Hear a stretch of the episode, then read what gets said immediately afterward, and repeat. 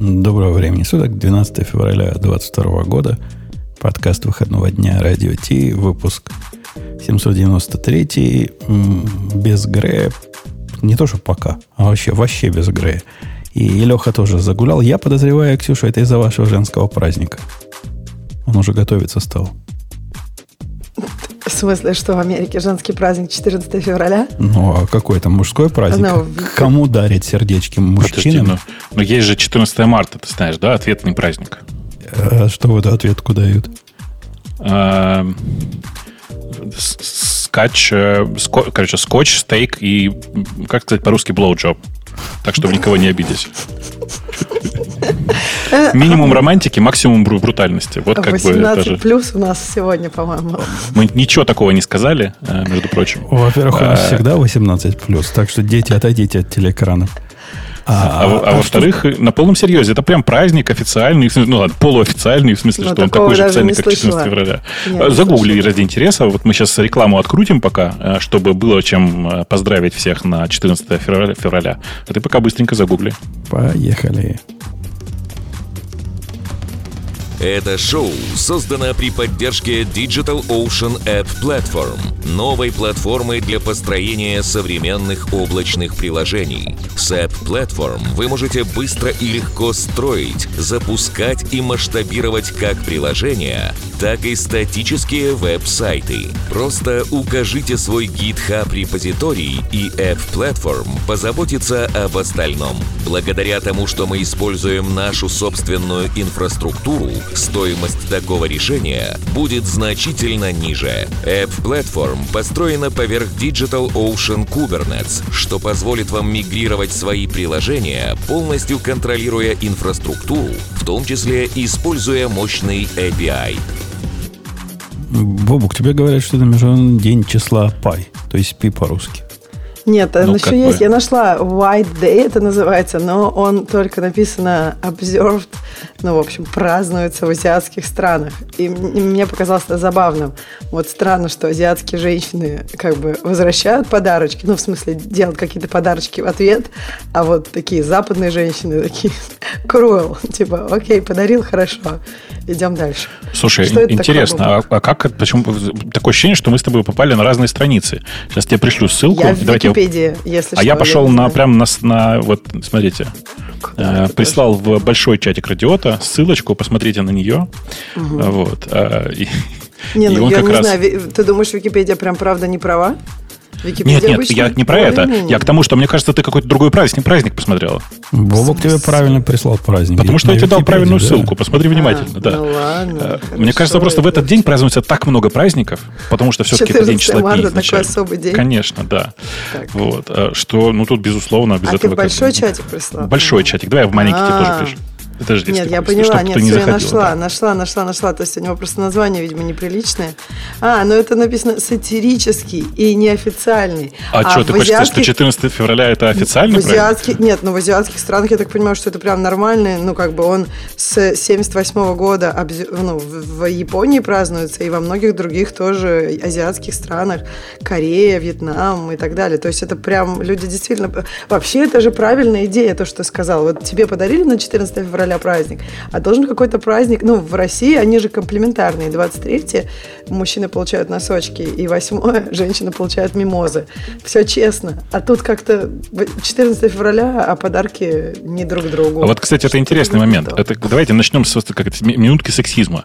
Я тут обнаружил э, важное. Вы знаете, что к 23 февраля э, носки и э, пена для бритья не дорожает, а к 8 марта дорожают все цветы. Ну, кстати, да, это интересно. Но мне кажется, это недосмотр просто. Просто надо Согласен с тобой. Проктор Согласен Гэмбл просто недополученная прибыль. Надо это... Мы, мы, Ксения, тебе не дадим э, заболтать эту тему, потому что 23 февраля уже на носу, и ты готовь подарочки. То есть носочками ты не отделаешься. Надо, так это не я, это там, не знаю, какие-нибудь... Как не ты, а кто? Кто? В классе, в классе не чужие девчонки дарили подарки своим пацанам, а свои собственные девчонки. Ой, да, я всегда училась в математических классах. Я помню, это был такой отстой, потому что нас было мало, но мы всегда придумали какие-нибудь классные подарки. А мальчишек было много, они могли бы скинуться и купить нам какую-нибудь крутую штуку. А они нам, я помню, как-то подарили хрустальных лебедей. Нас это очень озадачило. Я почему-то до сих пор помню. До сих пор хранишь где-нибудь в серванте. Их в серванте хранят, я знаю. Да-да-да, дома поставили его в сервант. Но я этот сервант дома не видела уже, ну, я не знаю, я думаю, уже с десяток лет, так что лебедя уже не помню. Но, но забавно, да. Пока мы не перешли к темам и разогреваемся в буфете, может, тебя главное это забыли спросить в прошлом подкасте, но Бобука не было, как я мог спросить тебя? Ты теперь последняя из э, отщепенцев бывших, теперь стала нормальной чувихой. Расскажи, как живется нормальной чувихе с механической клавиатурой, как она вообще, заблистали ли красками э, все миры вокруг тебя и пальцы насколько радуются? Ну да, ну, во-первых, прикольно, но мне кажется, у меня не было времени, видишь, язык, и у меня нет еще пока инструментов. Это же тут, я так понимаю, что это как конструктор. Даже, знаешь, для Лего есть тоже такие штучки, которые в сложных местах надо, э, можно поднять квадратик. И вот у меня еще нет таких штучек, чтобы мне поднять кнопочку Shift э, и продуть ее или что там, починить. Ну да, история. Вот он потом мне послал, спасибо большое Путуну, клавиатуру из Чикаго, и пока ее везли, ее растрясли, и у меня один shift не работает. А Все это, остальное это работает. дочка виновата, ты понимаешь? Я, я послал вот эту малолетнюю лентяйку на почту с клавиатурой, говорю, вот она в коробке, ты скажи, чтобы они ее там поставили в другую коробку, проложили там поролончик. Она говорит, она пришла, говорит, да и так нормально было. Да и так. Ну да, да, наверное, в этом фишка. Наверное, что если бы амортизация была, было бы лучше. Да, я когда книжки отправляю, ох, я там просто изгаляюсь. Ну, чтобы Ее прям... там швыряют во все. Там, Конечно, кто, да, да, да. То есть есть даже как там research вот про книжки, когда они их отправляют, они их специально швыряют, чтобы э, проверить, достаточно ли нормально будет, чтобы вот когда почта швыряет, чтобы они дошли без дырок. В общем, да, да, швыряют. В общем, ну один shift, все остальное работает. Ну и да, тяжело привыкать, но прям классно. Как-то, не знаю, интересно. Но хочется, если честно, у меня был вопрос про клавиатуру. Я не знаю, меня сейчас все возненавидят в чате, потому что, наверное, те, кто интересуется этим, уже давно все знают, а те, кто не интересуется, им и не надо. Но я все-таки спрошу. Вот смотрите, что можно поменять? Вот как, например, я не знаю, если говорить там про вино, да, там есть какие-нибудь там, не знаю, вкусы, есть какие-то рейтинги, можно пойти почитать. А вот что тут можно поменять? Можно поменять мягкость нажатия, да? Э, или как, вот что они будут потверже или они будут помягче, да? Нет, нет, это не просто так, это характеристика нажатия. Это знаешь ага. как? Ну, типа вот прям совсем они разные. Это бывает, что они упругие в начале и легко, легко двигаются дальше в конце. Бывает, ага. что наоборот, идеально равномерно двигаются. Ага. Бывают со щелчком, так что в момент срабатывания они издают легкий характерный такой щелк и очень приятный ага. фидбэк в пальцах. Отвратительно, они супер отвратительно звучат, но приятно в пальцах.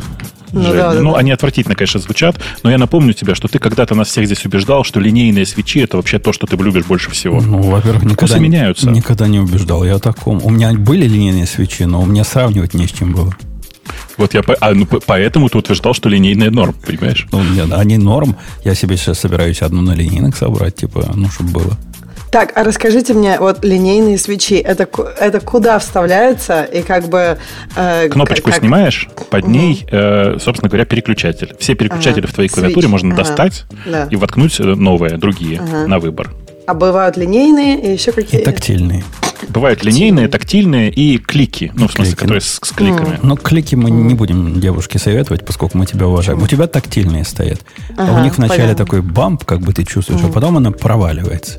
Угу. И она срабатывает не в то время, как ты ударяешь ее до конца, а примерно на двух миллиметрах. И это тоже, кстати, характеристика свечи.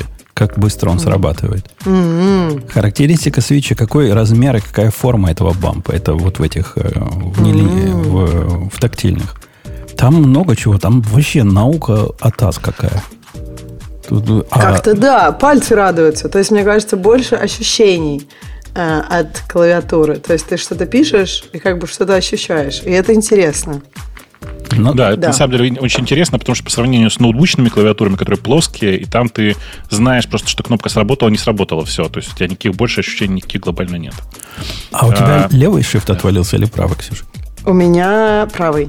Ты, ты правым шифтом пользуешься? Ну, я ну... пользуюсь двумя шифтами. Я пользуюсь, ну вот у меня как бы две руки стоят, и как бы какой ближе мне, ну то есть как-то вот я не знаю, может, это, это же вроде нормально, правильно? Да, Слушай, это, конечно, нормально. нормально. А ты пробовала снять да. вот эту верхнюю кнопку? Она очень легко снимается, у тебя инструмента нет, но можно э, столовым ножиком да. поддеть. Да, да ладно, нет, не пробовала. ей уже идет инструмент. Да, да, ну, мне окей. уже сейчас должен прийти. А нет, ну я могу попробовать. Э, я просто боюсь, что я что-нибудь тут расфигачу. Нет, нет ты не можешь ничего. Смотри, это, да? она просто снимается вверх. А, Там ага, все ну кнопки ну просто с усилием снимаются вверх.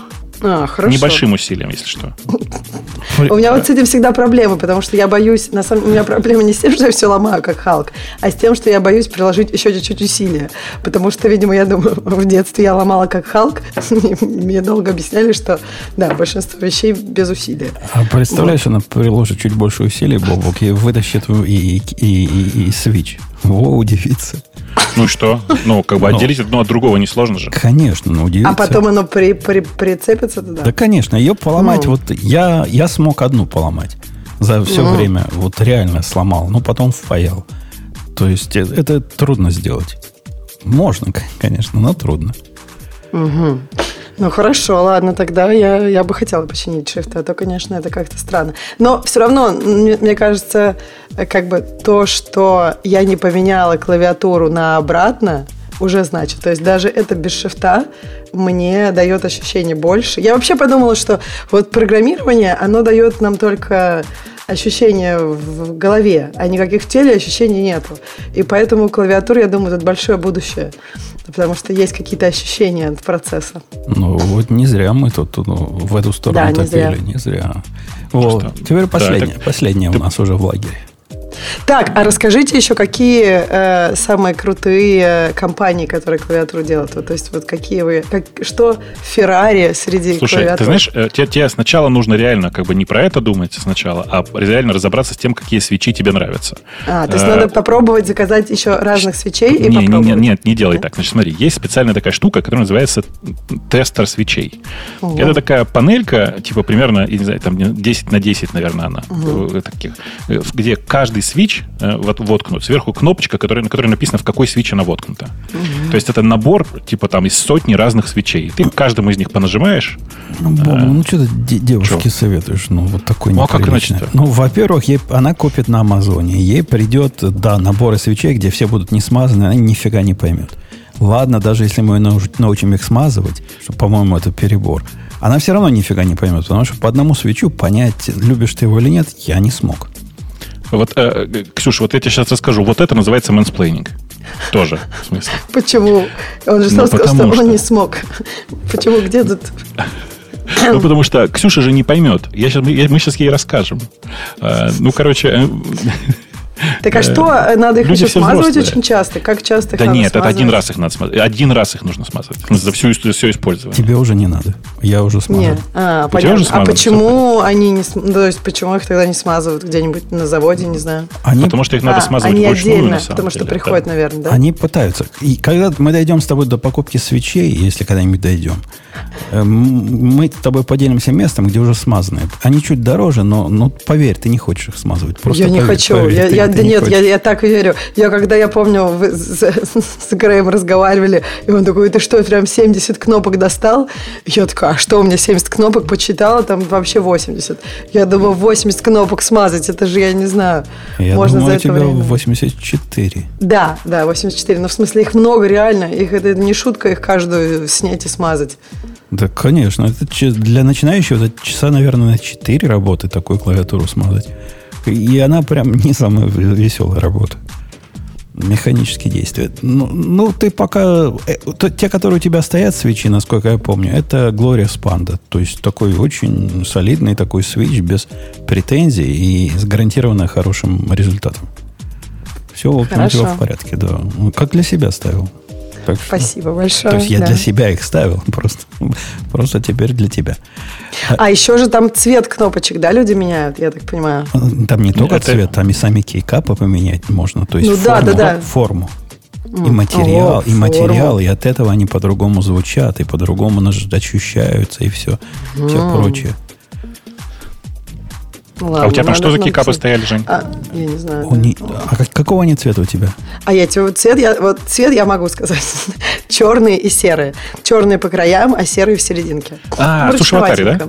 Э, нет, Сушаватари? Нет? нет, нет. Там, по-моему, стояли от... Э, как они называются-то? От Kinetic Labs.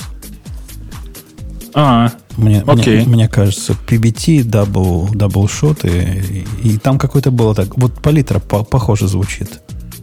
Че, черно-белое, пол, да. Пол-литра похоже звучит, да. Да, у, у, тебя есть, у тебя есть куда пробовать. Есть разные формы. Например, мы с Бобоко любим чудовищно высокие свечи.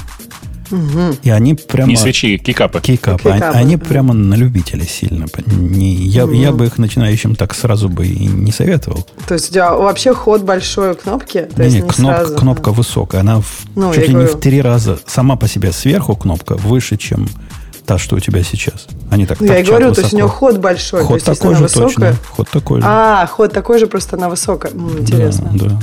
То есть она не, не, не глубоко, она не уходит так глубоко, как вот эта моя. То есть мои в нажатом состо... ваши в нажатом состоянии, наверное, как мои в ненажатом. Я поняла. Не-не, она интересно. внизу, она на том же уровне, что твоя, просто они вверх да, торчат. Да, да. Вверх Я торчат, поняла, да. да. Так что в эту сторону. Там есть, есть куда пойти, есть неограниченно. Если про Мерседесы, Бобу, какой Мерседес? Ну, Кейкалт, наверное, да? Наверное. Феррари. Ну, там, Ксения, знаете ли, во-первых, их выпускают 100 штук за раз – и надо в очередь становиться. Ну, слушай, и, ну как Феррари. И примерно как два года ждать, пока доставят. А во-вторых, там цены начинаются ну, на собранную клавиатуру, я думаю, не меньше, чем полторы тысячи будет. Вау. Слушай, ну, как бы, сейчас же, знаешь, даже Теслу ждать три года, так что, что ж. Да, я мотоцикл ждал почти шесть месяцев. Вот, так и PSP сейчас, например, не купить. Я вообще в шоке, что ничего не купить. Мне кажется, это какой-то заговор вселенский. Как можно, я не знаю, хочешь деньги отдать, они типа такие, вставайте в очередь. Да, говорят, чейны их, э, вот эти сопливые чейны, типа совсем никуда. А, давай, давайте, давайте в тему пойдем. Разминка, разминку можно считать законченной. А, тема у нас... Ксения, какая у нас тема? А какая а у нас да, тема? А давайте, я не знаю, например, поговорим. У нас, по-моему, первая сейчас про то, что в Мазде теперь нельзя выбрать радиостанцию. Все залочено ну, на одну. Это, по-моему, в некоторых Маздах, в некоторых Маздах э, причем, я так понимаю, что в некоторых Маздах, оказавшихся в некотором регионе. Да? Где вот это... Причем залочено. На что залочено? Это же позорище. На NPR залочено. То есть это, это леваки. Леваки гадят, как обычно. Я тоже читала, думала, Умпутуну эта тема зайдет. Я, для, для наверное, да. тех, кстати, не все знают, что такое NPR. NPR это такая достаточно левая Эм, это радиостанция, да? Это же не канал, наверное, у них YouTube канал еще есть. Ну, в общем, да. Такое и, и, и медиа, какой, вот медиа, да. медиа, медиа корпорация, финансируемая да. государством. Да, да на, на наши налоги живет, да. Это да. как BBC? Э, ну, это как... Э, это literally как BBC. Она называется National Public Radio, и она живет буквально как BBC. Вау, а почему BBC, я читала много, что они стараются очень быть объективными. А вот NPR, по-моему, они Может быть, это они так. Может, они объективные на самом деле? Может быть, а, у тебя может, правый уклон? Может. Нет, у меня на самом деле кажется, что NPR это примерно как Fox News, просто с другой стороны. Ну, вот, ну, ну, не, ну не настолько. Ну, сравнивать даже ну, нельзя. То, что NPR маленькие, жидкие на фоне Нет, я имею в виду, что просто накал их э, Э, ну, то есть искажение реальности может быть похож в некоторых ситуациях. И как бы, ну, я не знаю, мне кажется, невозможно так стараться быть объективным. Но anyway, это, я подожди, думаю, Подожди, подожди. Главное, главное про NPR надо нашим слушателям знать. Бог, знаешь, какие у них микрофоны? У всех. Как, Они, какие? собственно, этим известны. У них есть фирменный звук, который пытаются все радиостанции другие достичь, но у них денег не хватает, потому что эти на деньги налогоплательщиков купили, внимание, Newman U87. Все, ну, все бы... там ведущие говорят. Это, дорогие слушатели, микрофон, который э, ну, по 3, 3,5 стоит тысяч долларов. 3 700, где-то так. Слушайте, ну, виде. Ну, ну, ну ладно, но давайте по-честному. У NPR есть э, как бы э, моменты в их истории, которые показывают, что они действительно неплохо разбираются в медиа. Например, они одними из первых э, ринулись в подкасты и жили там даже все то время, пока подкасты там в середине 2010-х были где-то там в упадке, они продолжали выпускать свои подкасты по полной. И до сих пор они, мне кажется, ну, довольно популярны в этом мире. И, вот они вещают вот в этой в области, в которой где это географически происходило это безобразие. Это Сиэтл был. О, Сиэтл. Не знаю. Сиэтл, Сиэтл. Да, да, это в Сиэтле было, в Сиэтле. Так, и, и чего наделали? Там есть нищеброды, которые ездят на Mazda CX-5 2016 года. Это не обязательно это, эта машина, это многие Мазды э, примерно того времени. Я не очень помню, э, какие конкретно там э, годы были затронуты. Помню, что, кажется, до 2019 года э, машины пострадали. Э, и, и что случилось, так, Ксения? Как пострадали? Взорвались? От NPR Нет. я не удивлюсь, что взорвутся. Нет, у них просто они не могут выбрать никакую другую радиостанцию. В некоторых машинах просто эта прокрутка движется, э, двигается так, что нельзя ничего выбрать. У некоторых там что-то крэшится, невозможно пользоваться навигационной системой. Ну, в общем, вот система э, вот такая... Развлечений. Центр умная, развлечений. Ну, центр развлечения машины или умная машина. Просто эта система не работает в некоторых Маздах, и ну, это просто дичь, потому что там, я так понимаю, нужно что-то хардварное менять. Ну, по крайней мере, я так поняла, что э, э, сейчас звонят в дилершипы Мазды, стоят, встава, встают в очередь, и неизвестно, когда это починится. Ну, это просто какой-то, ну, не знаю, большой такой... По слухам, это связано с тем, что там 5G начали...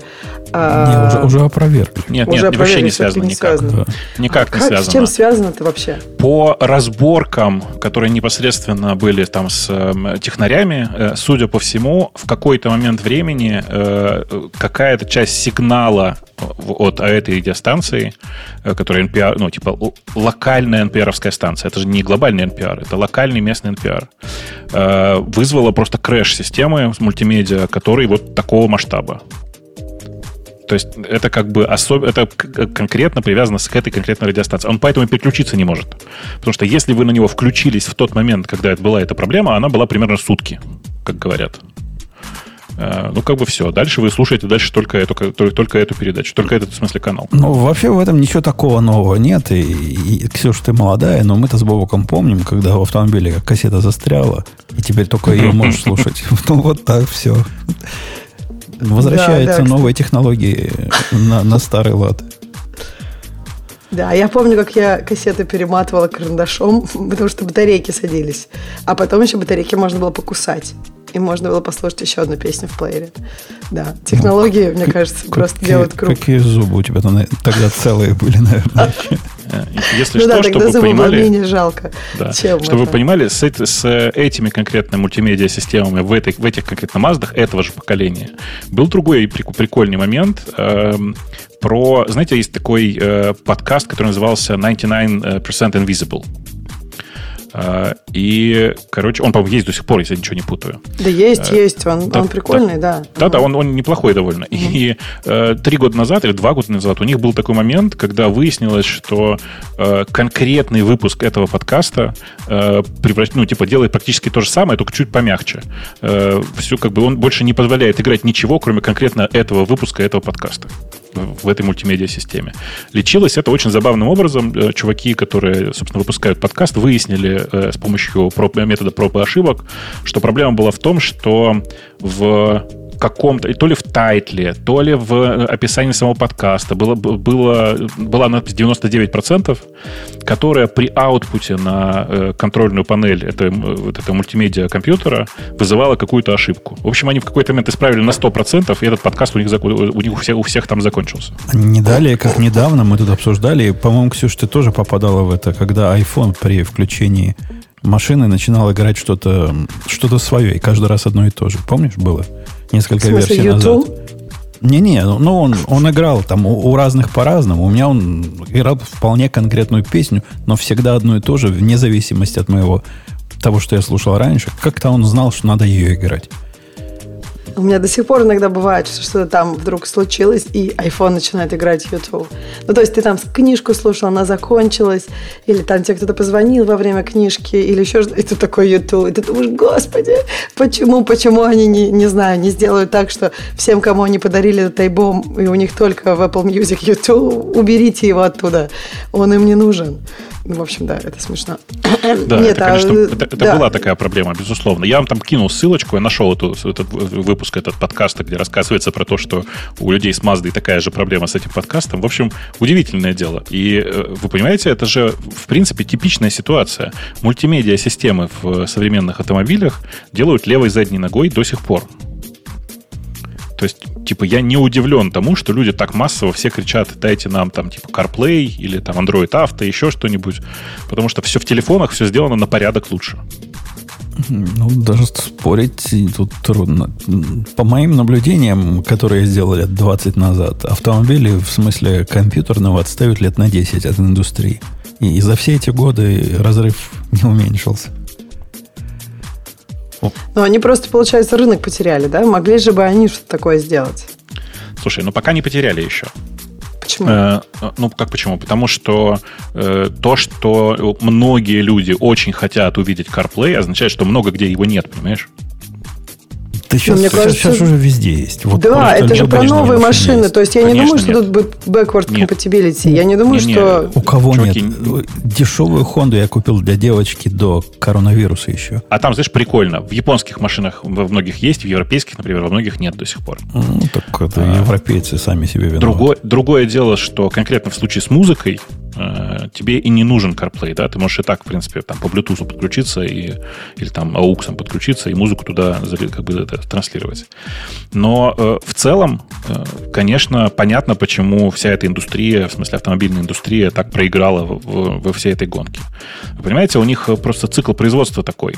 Они вот сейчас конкретно у своих аутсорсеров заказывают ту начинку автомобилей, которую через полгода эти аутсорсы будут э, заказывать у своих субподрядчиков, которая через 4 года выйдет наконец на дороге. То есть, типа, ну, цикл, цикл производства 5 лет. Но при всем при этом, Бобок, у меня в Хаммере, например, была entertainment-система, которая, вот это э, разрешение у нее, наверное, было 320 на 320. Причем это я еще комплимент делаю. А это было не так, чтобы давно, уже iPhone был тогда.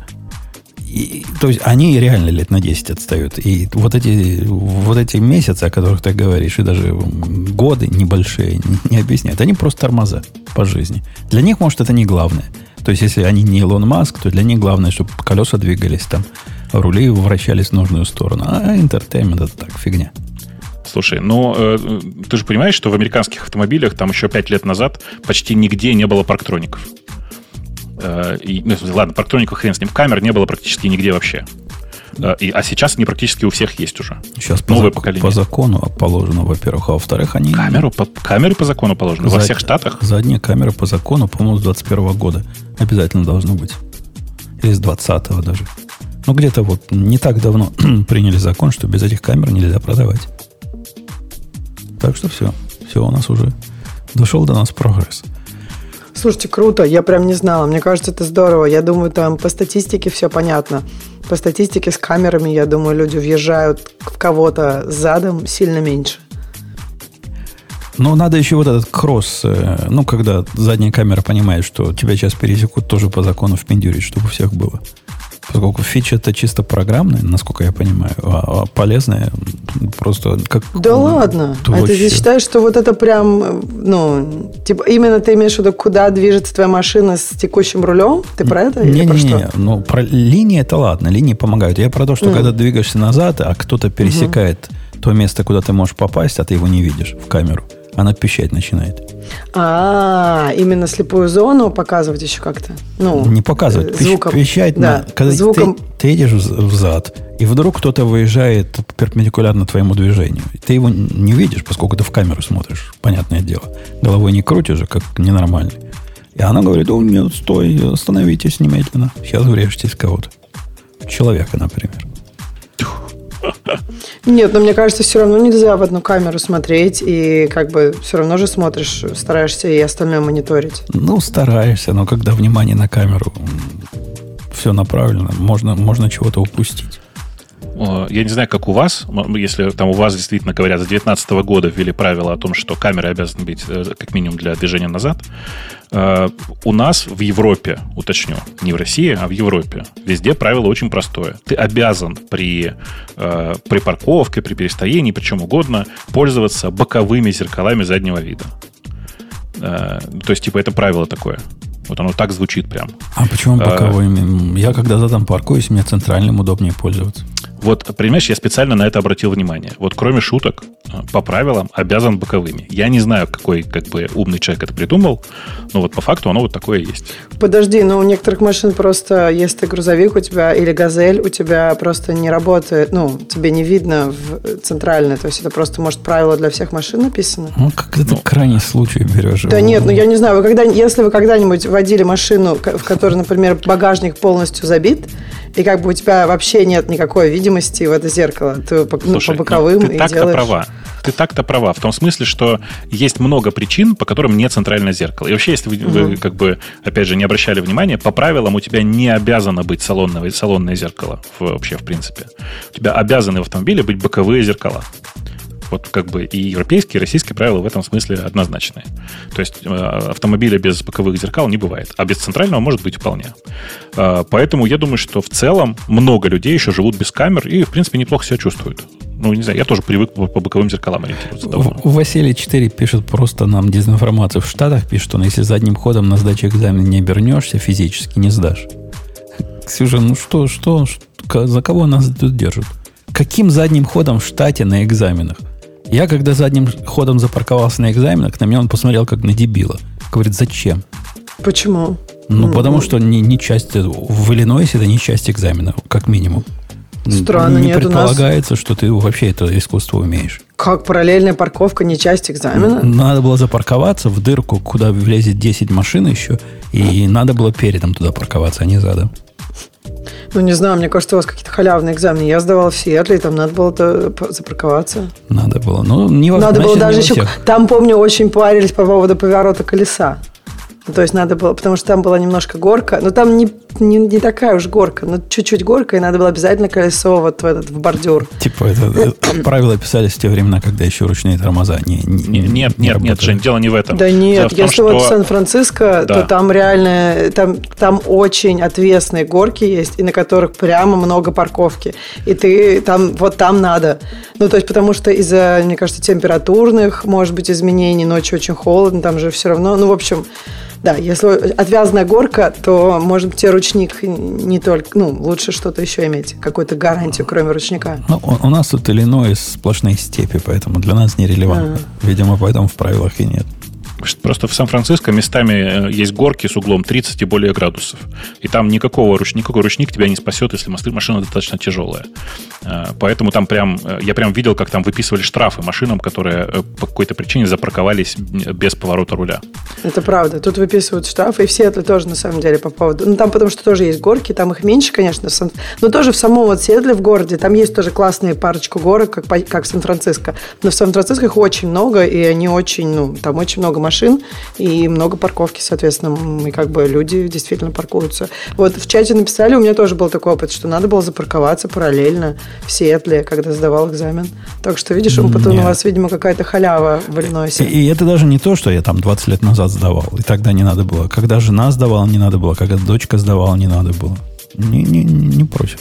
Нет, ну если сравнивать, например, как я сдавала в Сиэтле, как я сдавала в России, ну это, конечно, очень по-разному. В России тебя валят, тебе там говорят, поверните налево, прямо вот когда знак что нельзя налево поворачивать. И ты как бы в ужасе думаешь такой, и должен сказать, сориентироваться, что нет, тут нельзя, и я поверну на следующем повороте. Ну, в общем, в России пожестче. Там тут все было так найс, nice, что я очень удивилась. Э, давайте на следующую тему пойдем, э, которую я не знаю, сможет ли Бобок про нее уже что-то сказать. Давай, там, конечно. Там, давай для пенсионеров, для деда. Для, Нет? для деда Бобука Яндекс. Не, мне кажется, давай, давай с другой, другой дедовской темы начнем. Уже поздно это выбрал. Другую а, ну тоже хорошо, выбрал. Давай, про, давай, про 15. Давай. Начнет удалять из выдачи домены Домены, заметьте, не поддомены, а домены, для которых не, не, но, в реестре э, Жень, там сказано Жень, Жень, тости, я понимаю, домены. Я понимаю, да, но на самом деле поддомены. Поддомены. То есть вы да, не, да. не грохнете домен вот этого верхнего ну, Я к этому имею очень маленькое отношение. Но, но вы, да, русские, речь, русские мы их русские, не обманываем друг друга. Э, так вот, э, в принципе, это понятная новость. Э, давайте я как бы расскажу по ней чуть более понятно. Яндекс, по большому счету, подписал меморандум, в рамках которого обязуется удалять из выдачи поиска домены, ну и там поддомены, правильнее говорить. Зависит, видишь, это зависит от того, что это за сайт. Потому что, например, если это пиратский сайт.ру, то это будет домен.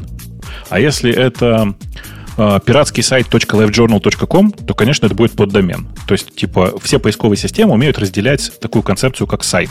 Они как бы выделяют сайт. Но для простоты говорится о доменах. Так вот, если на домен накопится больше 100 ссылок на пиратский контент, то, по большому счету, он будет удален из почтовой, из, из почтовой, говорю, из поисковой выдачи. Э, по-моему, в общих чертах э, как бы логика понятна, она меня не удивляет. Это все в, как бы очень похоже на все те движения, которые в России, в российском интернете были последние лет 10, наверное. Как давайте всех заставим делать вид, что пиратства в интернете нет, и бороться будем не с, не с самим пиратством, а с местами, где это пиратство, пиратство можно обнаружить. То есть, как бы мы не помойку будем убирать, а вокруг нее заборчик построим так, чтобы помойку не было видно. Вот как бы для меня это выглядит так. А для тебя как? Для меня это выглядит какой-то позор. Позор в том, что оно, надо сказать, не, и, и ваш младший брат тоже позором страдает.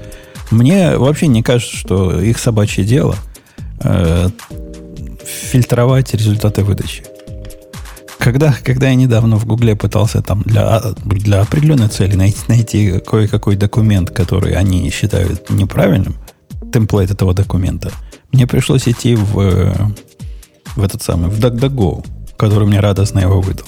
А в Гугле я найти его не смог, я уверен, он там специально заблокирован, чтобы руками не трогали э, нищеброды типа меня. А, а то, что на пиратские сайты нельзя будет зайти, ну, это нехорошо. Не, не, не, не почему нельзя будет зайти? Зайти-то можно будет, просто не из поиска. Ну, я имею в виду зайти для человека, для которого Яндекс то же самое, что интернет. Конечно, а, ну, Бобок, так... мне кажется, таких людей на самом деле очень много, для которых Яндекс это интернет, для которых вот, ну не знаю, вот вечер начинается с того, что ты ищешь в Яндексе фильм, а потом его смотришь. Если фильма не будет в Яндексе, ну как бы... Ну, ну, ты, Ксюш, ты просто очень далека, далека от российских реалий. Почему? Да я сейчас тебе расщ... Никто не ищет кино Бобок, сейчас в Яндексе. Я тебе сейчас рассказываю Ой, Бобок, ты Чего? просто не представляешь, что есть люди другого возраста, мне кажется. У тебя а, есть... не, не, так они, эти уже и не находят кино давно. Находят, находят. Там просто, знаешь, какие скиллы? Просто скиллы использования Яндекса классные. Слушай, ну, Яндекс ну... считается интернетом, и вот там находятся все фильмы. Просто надо поискать не на первой страничке. И, и так, а, далее. так, наверное, да. Если не на первой страничке, наверняка да. Но в целом, э, вот типа из, тех, из всех моих знакомых разных возрастов, э, как бы я имею в виду, люди давно переключились на поиск всего во ВКонтакте после того, как ВКонтакте начали все банить, а это происходило периодически. Я вам раз страшное расскажу. Есть видеохостинг в Одноклассниках. И там никто ничего не чистил, на мой взгляд. Прям там вот все было на месте. Да ладно, есть... а вот сейчас в Одноклассниках и ВКонтакте можно прям фильм смотреть до сих Чуваки, пор. расскажите, пиратские... пожалуйста, вот у нас в чате, я просто как бы ни там, ни там не, не существую, но э, вы посмотрите, пожалуйста, прямо сейчас. Э, правда ли, что в Одноклассниках по-прежнему можно найти пиратский фильм? Давайте какой-нибудь что-нибудь свежего. Как он называется? Давайте какой-нибудь свежий марвеловский фильм, например. Просто для этом самым. Для, там, для там, где Анджелина Джоли. Вот это. Матрицу можно. Вон Давайте, да, четвертую свежий. матрицу. Можно ли найти в, в, в Одноклассниках или ВКонтакте прямо сейчас четвертую матрицу? Я уверен, что да. Э, пока э, наши дорогие друзья там ищут э, и пытаются что-то найти, я хочу сказать, что вы смотрите, это правда большое движение во всем мире, которое выглядит как для меня как полный дебилизм. А именно, давайте-ка сделаем как бы из интернета полностью безопасное место. А это как бы физически невозможно. Для детей. Для детей же все, ты понимаешь? Ну, для детей. Ну, Наши-то дебилы. Ты слышал, чего сейчас принимают для детей? Ну, потому что для детей, чтобы сплошное шифрование запретить. Да, да, я-то слышал ее историю. Да, но я надеюсь, что не примут в, конце концов. Да, я тоже думаю, не закон. примут. Это, мне кажется, какое-то... Слушайте, а, Бобук, а почему тебе кажется это странным? Ну вот смотри, допустим, мы сейчас вот подумаем, как мы живем в обществе. Есть места более опасные, есть места менее опасные. Есть те, где преступность, там, crime rate зашкаливает, так. и как бы есть нет. И вот интернет также есть много безопасных мест. Просто сейчас не, это стараются я, отделить. Яндекс, оно же безопасное место. Смотри, вот смотри, оно должно но, но так тут выглядеть. логика Фонари должны получается? работать.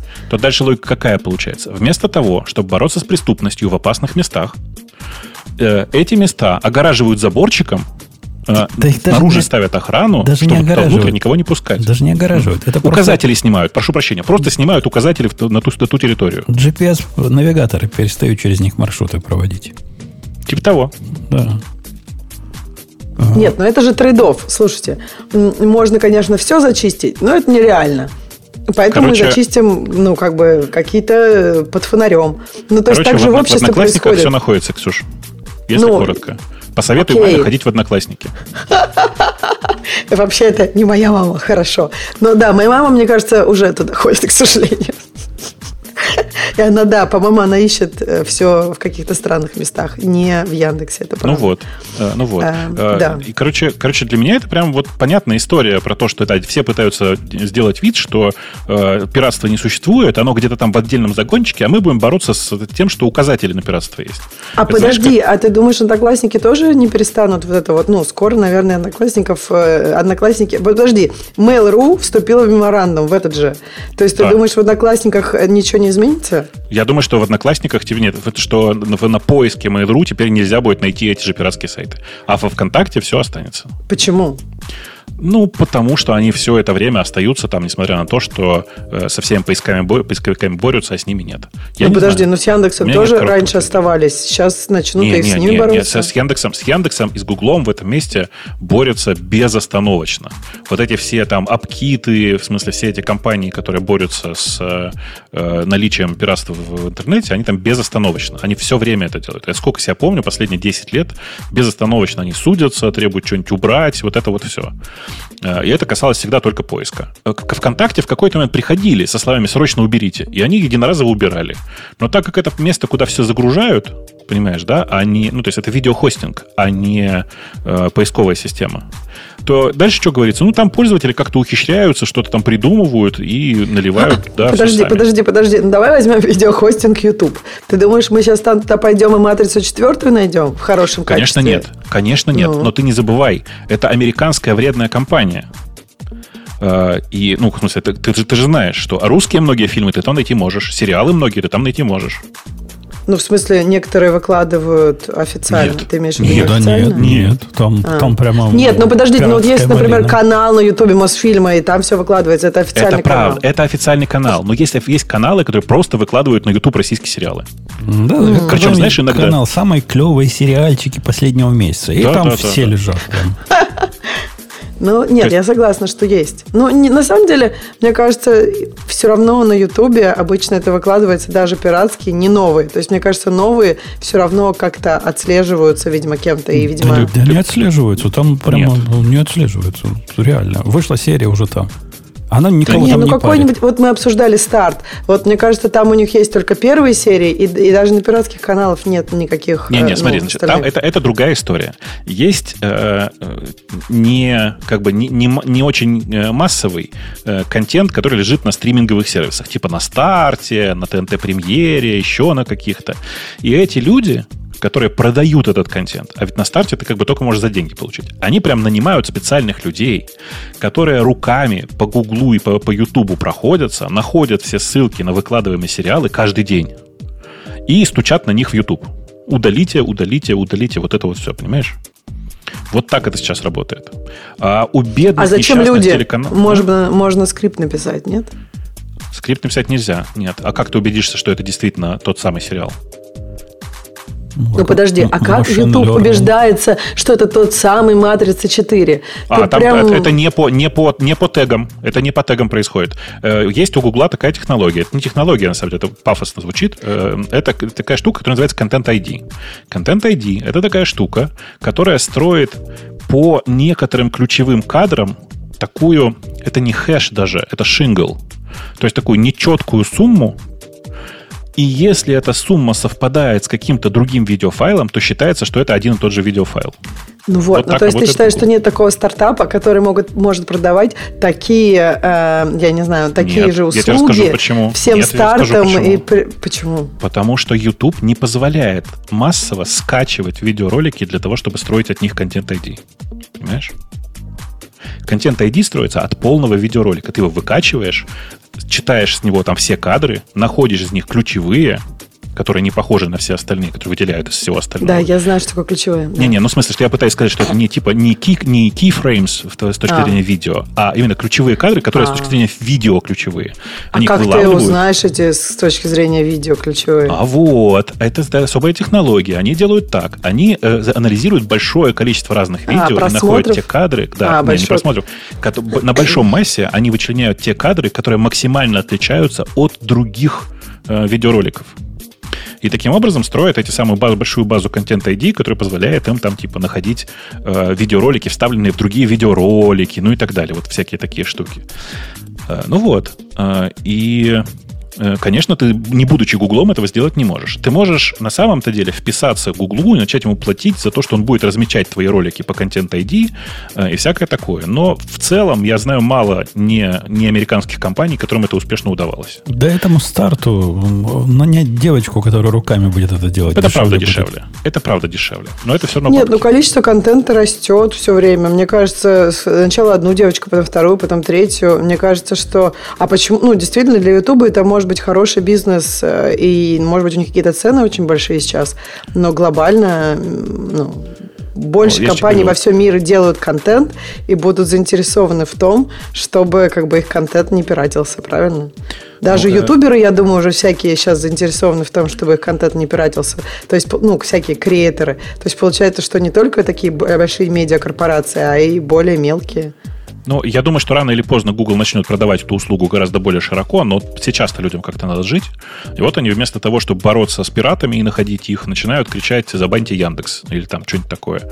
Это, правда, звучит для меня как бред какой-то. Но, видишь, типа современный мир IT, вот он такой. Он сильно базируется не на здравом смысле, а на попытках угодить нескольким большим компаниям. Вот это как бы оно сейчас. Особенно в, ну, вот в этих европейских странах, то, что сейчас происходит, и то, что происходит в России, это, в общем, такая же история. Слушай, ну в Америке же гораздо лучше с пиратством, чем в России. Я не понимаю, почему ты говоришь попытка угодить. То есть реально, ну, это работает. Если в России уберут фильмы с ВКонтакте Одноклассников, что тут а уже ты знаешь, сделано, что, ты знаешь, что сколько, сколько бы... Подожди, знаешь, сколько ты на домен э, пиратских ссылок не выкладывай, а тут же, видишь, какая логика? Я могу на свой сайт не класть видеоконтент, а могу класть только ссылки на видеоконтент. Представь себе, что у меня есть сайт пиратский сайт.ком. Угу. У меня на нем okay. ссылки на все пира... на разные пиратские ресурсы, и там прям вот, типа, посмотреть э, свежий фильм «Не смотри вверх». И ссылка на пиратский ресурс. Или имбед даже с него, с видео. Так вот, э, Google такие домены не банит, Тупо потому, что типа на нем нет противоправного контента, тебе, тебе нет за что его банить. А Яндексу в этой ситуации придется потому что это ссылки на пиратский контент, понимаешь? Слушай, ну Google а... тоже скоро нагнут. Ты сейчас просто... Конечно, типа, конечно. Ну, Но сейчас нагнут. ты просто говоришь о том, что сейчас-то типа в Америке же с этим сильно лучше, говоришь ты. Я говорю, да, несмотря на то, что Google так не делает. Так в Америке понимаешь? лучше не из-за этого. В Америке лучше из-за того, что вот этих копеечных сервисов для стриминга, как собак нерезанных. О, ну, кому в России тоже их много. Народ, народу лень. Ну, как много? Ну, если здесь сервис э, какой-нибудь Netflix за... Сколько у них обычно? 10 долларов дешевых сейчас стоит? 8 или 9, 9 8,99. Ну, типа, это вообще не деньги, да. Я, я не знаю, сколько, сколько стар стоит этот в России. Может, это деньги. Не знаю, мне кажется, ОРТ там стоит 100 рублей какой-нибудь, и там тоже много фильмов. Я не знаю, мне кажется, в России их сейчас очень много, в этом тоже проблема. Такая же проблема есть в Америке. То, что на Netflix не все есть. Тут есть там, не знаю, Netflix, Hulu, HBO, э, как бы, и там все пытаются... Disney Plus, кстати, да, большой игрок тоже. Apple TV, который... Apple TV, да, ну то есть вот эти пять, и как бы ты хочешь какой-то сериал, и как бы это все надо как-то балансировать. Я уже думаю, когда найдется кто-то, кто придумает думает, как, типа, ну, я думаю, они все будут против эти компании, но какую-нибудь унифицированную подписку, где там все ротейтится, и как бы, ну, а в общем, тебе, мне кажется, тебе просто надо интересно. расширить свою семью. Все эти сервисы работают совершенно официально для семьи, Поэтому у меня от своего там одно есть, у мальчика от своей семьи HBO Disney плюс другой есть. Ну, mm-hmm. и так у всех у все есть в результате. Но мне как-то долго ждать, тут... пока так, до такого расширения. Пока мои опции, знаешь, не очень видел. большие. Мы готовы принять тебя в свою семью, если у тебя есть подписка на Disney Plus. Почему? Ну как почему? Потому что мы хотим восхититься, посмотреть восхитительный сериал «Мандалорец». А, обычно просто Disney Plus, Disney Plus как раз ни у кого нет, понимаешь? Ну, вот у мальчика оказалось, что есть. Вот, видишь, один на семью достаточно. Конечно. В общем, нет, в России же такая же история там есть, и, по-моему, не стоит дешевле, чем в Америке. Ну, как в смысле, соотноси- соотносительно цены не стоит примерно так же, как, как в Штатах. То есть 8,99 это, в общем, довольно, ну, реально платить столько денег. Э, ладно, давайте вернемся к той теме, на которую Бобук намекал. Я знаю, ну что ты намекал, я ее даже выбрал, потому на что... На другой пенсионерский релиз. Потому что 93-й год, ну, действительно, столько людей не живут. Я хочу нас всех поздравить. Э, я не знаю, как вы. Я первую слакварь не застал, но сегодня вышла, сегодня, говорю, на, этой, на прошлой неделе вышла слакварь 15. Э, это буквально слакварь 15.0. Э, и для тех, кто не знает, слакварь — это самый первый линуксовый дистрибутив. Вот до него нормальных дистрибутивов не существовало. Ну, а, назвать кажется, его что... тоже нормальным, это как-то, ну, ну слушай, он ну, типа что, дистрибутив, нормальный. но нормальный, это в а современном а понимании это вряд ли. А чего в нем нет для современного дистрибутива? Да, да, да, всего. Да нет, все есть. Ну, окей.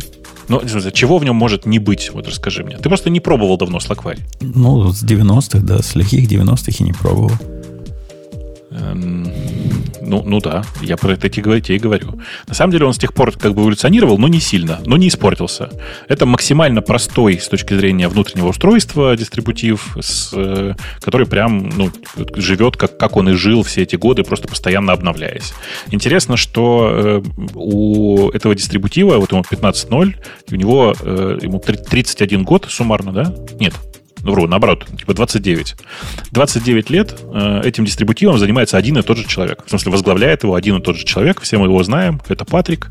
Э, Патрику можно только поаплодировать. Как он будет все это вынес, я не понимаю. Просто не понимаю. Ну, он это сбавил же темп. Пять лет ждали этого 15 версии. А, ну... Куда, куда эм, спешить? Конечно. Ну, тоже я согласен, да, дело. Тут просто, ну, это же э, великая слака, понимаешь? Она как бы жила, живет, и мы все помрем, а ее еще кто-то выпускать будет, я уверен.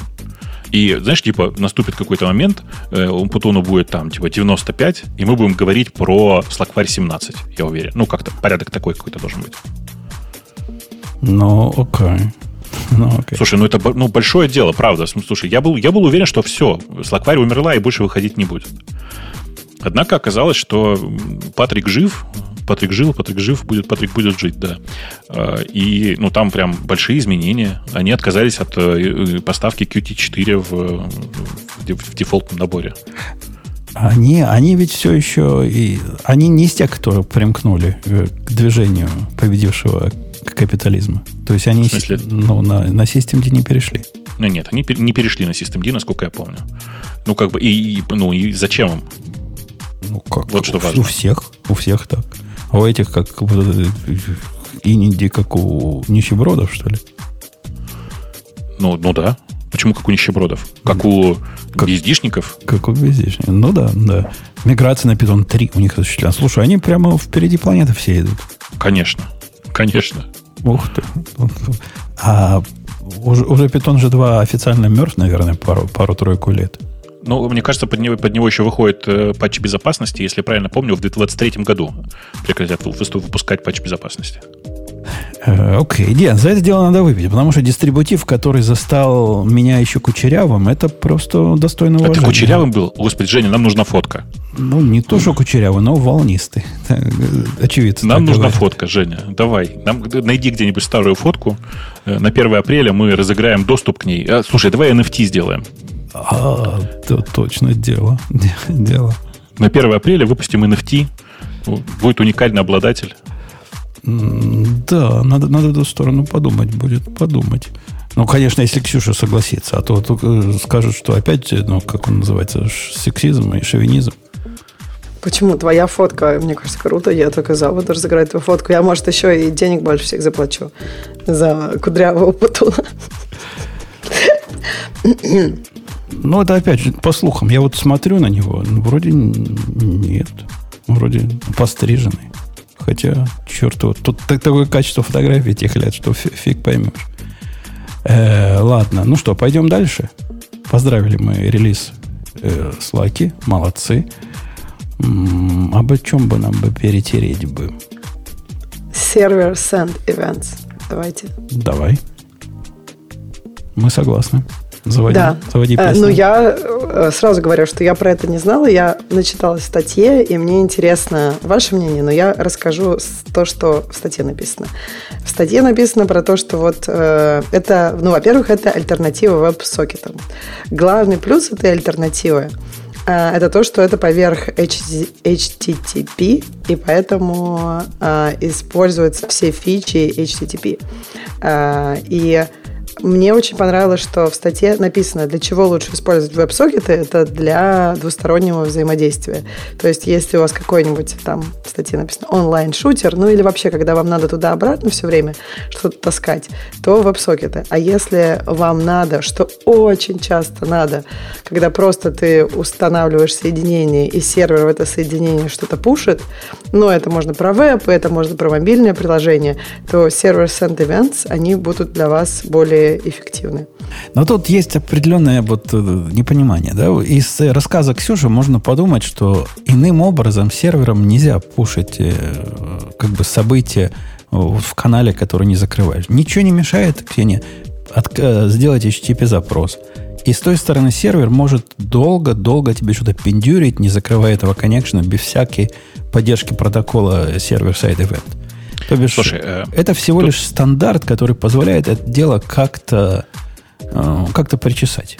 Ну, конечно, Нет, это же я... как бы API, правильно? То есть Подожди, там сейчас достаточно я, я, легко я... пользоваться. Простите, что я втыкаюсь, но на самом деле разница очень большая есть. Женя, то, о чем ты говоришь, называется HTTP Long Polling. Uh, и логика здесь вот какая. Представьте себе, что у вас есть необходимость, ну, там, не знаю, вы хотите сделать э, tail -f, да, ну, в смысле, постоянно бегущую вверх консоль со свежими событиями в браузере. Uh, если вы делаете long polling, то э, работает это так. Вы обращаетесь к серверу, дай мне следующее сообщение. И он висит до тех пор, пока к нему не, у него не появится новое сообщение, и он тебе его отдаст, и после этого, внимание, закроет соединение. Потому что э, в среднем браузер не обрабатывает события, происходя, происходящие в лонгполинге, э, если со, со соединение, ну, как бы, если не закрыто соединение как таковое. То есть он будет продолжать, продолжать ждать э, получения э, еще, еще чанка и еще чанка данных. Сервер-сайт э, events — это ровно то же самое, но только ты можешь не закрывать соединение, потому что там есть типа текст event stream, как, как процесс, и у тебя приходят как бы сообщения с той стороны, один за другим. Вот это вся разница на самом деле. Ну, это по сути форматирование, причем такое простое текстовое форматирование. Там у них буквально то ли три, то ли четыре элемента есть. Дата, по-моему, event, ID, вроде ретрай, да? По-моему, больше ничего в этом стандарте нет. И оно тебе пушит. Ну, конечно, ты можешь делать с этим потом чего угодно.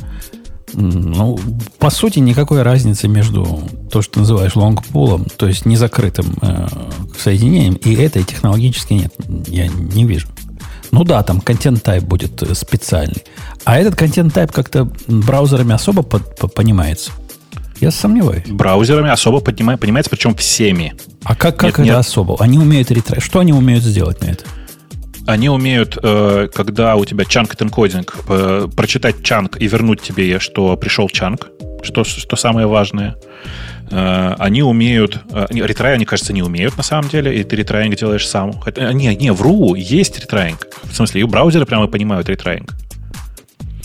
То есть, на самом деле, у тебя полностью целиком есть все, включая там типа периодическое присылание сообщения, что никакого контента нет.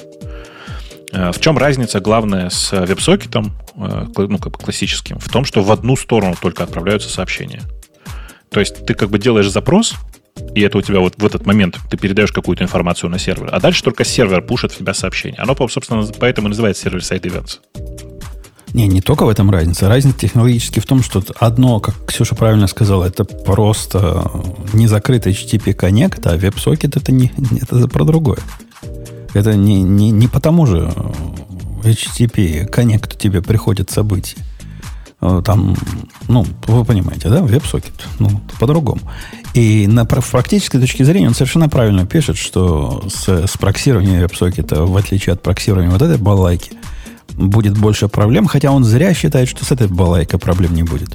Я бы ему посоветовал стандартную настройку чего угодно взять в виде реверс прокси и посмотреть, как она тебе будет по тайм-ауту отрубать э, вот эти длинные коннекты. А там тайм-аута нет. Там сообщение, там постоянно приходят данные. Ты зря так. Ну, подожди, что значит постоянно приходят данные? В любом э, прилично организованном веб-сервере есть максимальное время, сколько оно держит открытый коннект. Ну, конечно, но ну, оно типа будет типа через 600 секунд, оно у тебя прервется, сделает ретро ретро и все. Да, да, так, так и произойдет. А это может быть неожиданно, если ты собираешься открыть событие и открыть вот этот канал, типа, и целый день получать там ивенты. Так Не, ну так же никто не, не живет, все же знают, что интернет иногда мигает, то есть разное происходит в жизни. Э, тут, видишь, важнее другое, что э, так как это чистый HTTP, э, это просто HTTP, причем даже не 2.0, тут просто в основном автор пишет про 2.0, но SSE поддерживается и на базе 1.1 на самом деле. Э, ты получаешь все плюсы от классического HTTP. Ты получаешь э, стандартную компрессию, ты получаешь стандартную работу с заголовками. Там есть большой минус, заключающийся в том, что заголовки можно послать только один раз на старте. Это не там, Но... это в HTTP так устроено. Нигде нельзя послать другой раз заголовки. Ну, в смысле, я, ну, почему в WebSocket можно? Ты можешь ну, еще раз выслать метаданные. Я же про HTTP говорю. В HTTP ну, заголовки вперед, потом идет body. Э, я понимаю. Я к тому, что э, если сравнивать WebSocket и э, SSE, то у SSE есть такой вот недостаток. Вот ты один раз обмениваешься заголовками, и все, больше как бы у тебя нет шансов на то, чтобы с ними поработать. Просто потому, что это базовый HTTP. Но в целом э, я тоже довольно часто сейчас смотрю на SSE как на более дешевый способ для, э, ну, типа для работы. Тут есть важный момент, э, он довольно забавный, про который люди часто не думают. Эм, если у тебя есть необходимость посылать разные данные, ну, например, у тебя есть, э, не знаю, несколько блоков, которые тебе нужно обновлять на одном, в рамках одного экрана, то заводить четыре раздельных э, там SSE э, очень плохо, потому что на самом-то деле эти SSE, они обрабатываются теми же самыми сетевыми тредами, которыми, ну, что и все остальное в браузере. А напомню, у вас на одну страницу ограниченное количество потоков в браузере. А, и вы тем самым будете их отъедать. Ну и кроме того, что на самом деле это просто неэффективно, и вот в этой, в этой ситуации гораздо проще завести уже веб-сокет, который периодически пушит там, дай мне вот это, дай мне вот то. Да не можно и мультиплексировать, если хочется на той стороне, можно. типа разными ивентами или разными мета внутри данных – там миллион гитик можно придумать. Ну, можно. Ты будешь это городить с одной стороны, там типа мультиплексор, с другой стороны полифилы какие-то. Это все возня такая. И ну, непонятно, зачем это делать. Гораздо проще в этой ситуации веб-сокет завести. Я бы сказал, что типа у меня сейчас э, вот есть э, дефолтное решение под названием HTTP 2 а, если мне нужны какие-то пуши в одну сторону, но это типа не очень серьезно, то я использую SSE, потому что они и легче, на самом деле, для сервера. И вообще просто, ну, как-то и конфигурировать ничего не надо, но раз и заработало. А, типа вот это SSE неплохое решение. А если уж мне нужно нормальный полноценный реал-тайм, то у меня, к сожалению, веб-сокет. Другого варианта нет. WebSocket еще, зараза, по умолчанию уже на другом порту живет, ты же помнишь? Ну да, ну да. У тебя есть что-нибудь написанное с WebSocket? Оно у меня было, а потом оказалось, ну, это давно, давно было, оказалось, что заказчики не пользоваться не могут, потому что тогда еще не было ELB, а был ELB, который такого не умел делать. И тогда мы от них и отказались. С тех пор больше не возвращался. Получилось досадно. Досадно. Я не ожидал такого кидалова от э, load balancer. Хотя мог бы и ожидать. Но, в принципе, технология простая, как дверь, и, и реализовать ее на любой стороне элементарно. Наверняка есть какие-то библиотеки и фреймворки, которые позволяют это делать, хотя там, собственно, и нечего обрамлять. Это один из тех случаев, как э, JavaScript, там, это целое число или это дробное число проверить. То бишь проще, проще написать, чем библиотеку втянуть. Хотя черт его знает, как там с той стороны они это умеют делать. Я вообще, знаете, вот глядя на эту тему, я в очередной раз думаю, насколько же сложен мир современного фронтенда. В смысле, я серьезно. Э, там э, такое количество накопилось сложных костылей, от которых начали избавляться последние годы, но начали избавляться тоже варварским образом. То есть, на самом деле, э, современный JavaScript, он же вполне себе, ну, как бы нормальный язык. просто в нем такое количество легаси, оставленного для совместимости, что, по сути, мы сейчас ходим по очень зыбкому, бесконечному легаси полю, знаете, такому. И ты как бы каждый раз не знаешь, в каком месте ты наступишь, и оттуда вылезет голгофианин. Ну, я, есть... я, я предпочитаю, кстати, этот подход. Я вчера по этому поводу плач Ярославна устраивал у нас в чатике. Когда GitLab... GitLab, Ксюша, представляешь, GitLab? Наше все практически. CI GitLab я считал до этого момента лучшим CI из доступных человечеству. Они честно заявили, давно заявили, где-то в девятой версии заявили, что мы тут подумали и решили, что переменные окружения, которые из, эм, из процесса в раннер передаются, мы переименуем. При этом я, я не знаю почему. Ну, наверное, им красивее показалось. Вместо там какой-то был раньше там CI, э, build, э, чего-то там, они сделали CI, commit чего-то там. Переименовали. И предупредили, мы приходите на новое, мы старую берем. И вот, похоже, они в какой-то из версий старые таки убрали. Вы представляете, какой это WTF? Типа, кто, кто, кто вспомнит про это, когда его build упадет? И хорошо, если упадет. А если он не так сработает, что вот на практике, скорее всего, произойдет, он попытается в эту переменную полезть. А этой переменной теперь нету больше. Теперь она другая какая-то. И он может, например, понять, что это production build, а на самом деле это был какой-то testing build. Это вообще просто ужас и кошмар из, на уровне вон из профессии и, и сливай воду. Зачем они переименовали? Я не знаю. Это, как, это удивительно. Кому вот это... Бобок, ты можешь себе представить, кому показалась вот эта хорошая идея? А давайте мы переименуем внутренние э, переменные состояния, которые мы во все билдеры передаем, во все раннеры передаем. Вот давайте сделаем так. И никакого ключика э, с надписью «Верните мне Legacy» нет, да? Ну, они какое-то время и Legacy поддерживали. Теперь, видимо, Legacy, но оно же давно уже. Ну, что, можно уже убирать. Никто же больше трех лет. Память у нас короткая, как у червяков. Мы так далеко не помним. У нас билдов старых быть не должно. Мы раз в два года должны все переписывать. Ну, с другой стороны, наверняка же ты можешь просто по этим самым по, по экшензам пройтись, э, седом каким-нибудь и все исправить. Так там же на практике все может быть гораздо сложнее. Например, я э, нашел, что в каких-то у меня старых билдах, в моих base-имиджах был такой shell-скриптик, внутри всякие имиджи ну, засованный, который референс э, брал, распарсивая либо их переменную, которая там могла быть, а если и нет, брал, значит, из, из гита формировал. Э, ну, вот этот мастер, вот это все узнать это попробуй это вспомнить. Это ведь не, даже не на уровне проекта, на уровне каких-то моих внутренних ин, инфраструктурных вещей надо искать. Целое дело. Это страшная, страшная, ужасная идея. Мальчики девочки, не делайте так. Тяните Legacy, как JavaScript тянет, и, и всем будет хорошо от этого. Да не, ну, конечно, нет. Конечно, нет. Конечно, нужно заставлять людей просто переезжать с, из, как бы из одного решения в другое, подталкивая их к этому теми или иными способами. Хорошо, Это если вот... бы они хотя бы мне давали какое-нибудь предупреждение. Они-то ведь видят, что Я у меня есть говорю. проверка этой перемены. Ну, скажите, чувак, не проверяй так. Ну да, я бы на десятый раз, может... А так, в девятой версии, которая была, не знаю, четыре года назад, они это один раз сообщили. Я про это и говорю, что на самом деле нужно просто с этим бороться. Высылать ворнинги. Если есть нотификации, в нотификациях писать «Внимание, в этом экшене, там, в смысле, в этом воркере используется неправильный подход при работе с переменными». И так каждый раз тебе долбить в голову. То рано или поздно ты все исправишь. Ну, конечно, конечно. Таким образом можно, можно человека нагнуть. Я, я ж не спорю. И я понимаю, есть резоны, когда ты хочешь поменять э, то, что казалось неменяемым. Но это, по-моему, не тот случай. Но не надо переименовывать переменное окружение. Они ведь такие же подлые гады, потому что также с, с кондачка и не поймешь, есть она, нет ее. Это не, не то, что ты передал ключик в, в приложение, и приложение опаньки упало, потому что ключика такого уже не знает. Тут все понятно. А здесь-то все продолжит работать.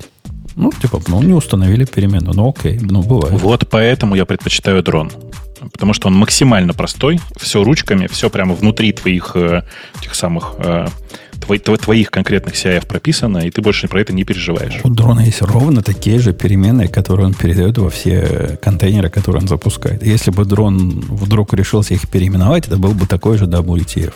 Не, они их не переименовывают последние 8 лет, пока существуют. А их вообще нельзя никогда переименовывать. Это, это количество изменения... Просто непонятно зачем. В смысле, а ради чего они их переименовали-то? Я думаю, чисто для эстетики. Ну, то есть они теперь все ровненько похоже выглядят. А то раньше были некоторые CI Git, некоторые были CI Build, некоторые... Ну и фиг ну, с ним. Надо было, надо было оставить алиасы. Алиас оставить. Они, они так и сделали. Добавили новые, старые не трогали. Вот не надо было старые трогать никогда. Ну да, ну в общем, я, я не знаю, я прям с удовольствием живу на дроне и, и периодически думаю, что надо заново попробовать развернуть у себя GitLab и пожить с ним, но каждый раз меня что-то останавливает. То ли то, что на самом деле у него минимальное аппаратное требование гигабайт, наверное, 8 памяти. Ну, я так вот на глаз думаю. И мне каждый раз жалко, думаю, господи, господи, зачем мне под гид-хостинг и CI-CD 8 гигабайт памяти? Для чего? Ну, Памяти жалко. Если ты не один, если ты один, то это, конечно, и базару нема. Если это для группы товарищей, ну, не жалко 8 гигабайт. Для группы товарищей у нас на работе стоит, конечно, свой собственный инстанс, безусловно, но э, когда у тебя небольшая группа товарищей, скажем, их 3 или там 5, тоже жалко, понимаешь? Непонятно зачем не дает никакого дополнительного преимущества гитлабовский CI-CD на фоне сочетания GTA плюс дрон. Плюс дрон. Не, ну я, я тоже GTA и дрон дома вовсю, но сказать, что это продукты схожего уровня, ну, невозможно. Ну, э, ты имеешь в виду, что, такое схожего уровня? Вот какой, ну, что, тебе, что тебе не хватает в дроне, что есть в, в GitLab? Да, да, все. Практически все. То есть э, уровень тикетов, например, э, гитеевских, он примерно такой же, как не, уровень... Не-не, мы сейчас про CI-CD говорим. Не, про, про CI-CD, про CI-CD ничего не могу плохого сказать. CI-CD я мог бы на дрон перейти, и отряд бы не заметил потери бойца. Но разве что в современных CI-CD появились разные фишки приятные э, в сторону автоматических триггеров одного проекта другим проектом. То есть там, не, тоже, не, там тоже есть ивенты теперь в дроне втором.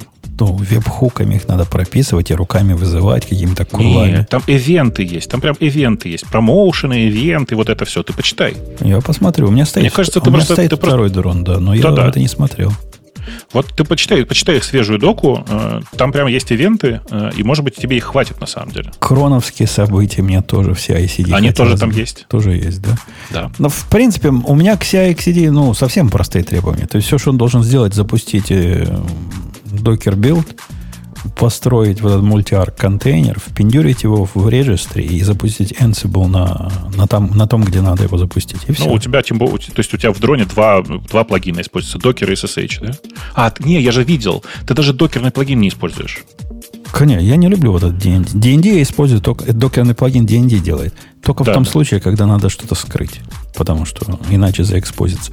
Вот только в этом случае я их использую. А так я на, на хостовый Docker хожу, если это доверенная среда. Ну, понятно, да, понятно, понятно. Э, окей, окей. Так, а это мы к чему? К server-side event ам, да? Нам Ксюша доложила. Ну да. Доложили. доложили.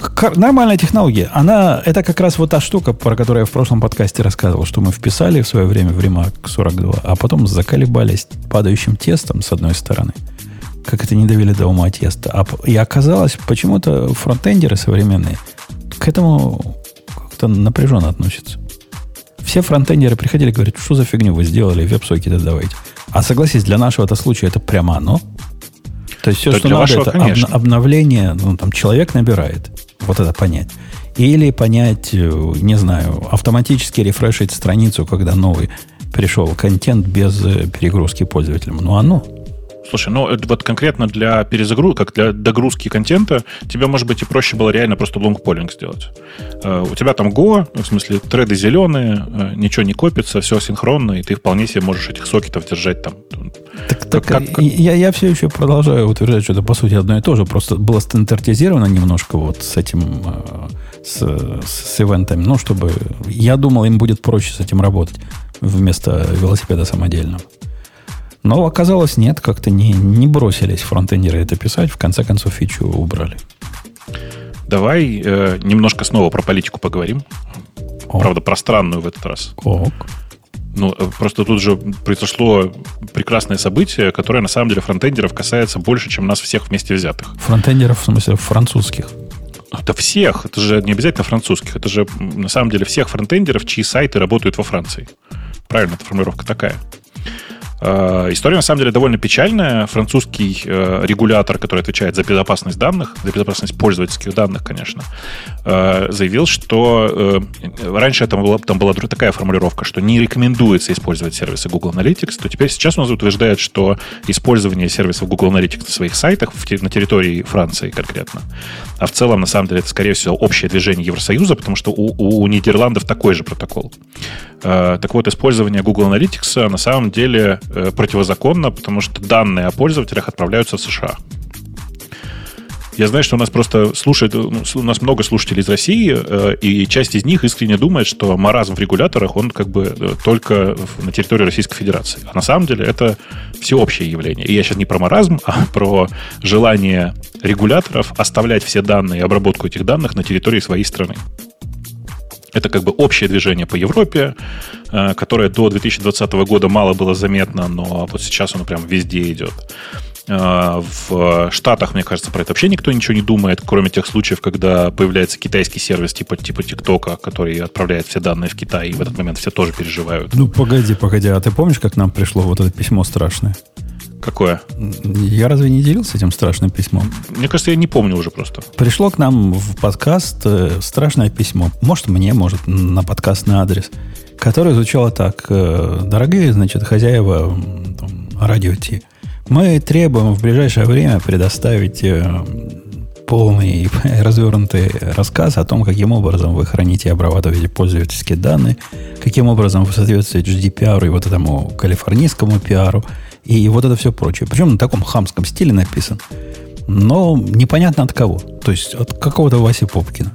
Я полежу в интернет проверять, чего люди говорят про это. Говорят, да, мы тоже получили, но может спам.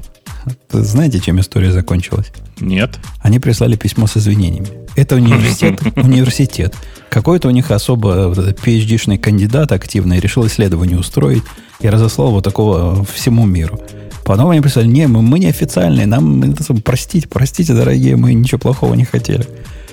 Так что до нас тоже маразм доходит. Видишь, пока в виде вот такой фарса, но дождемся.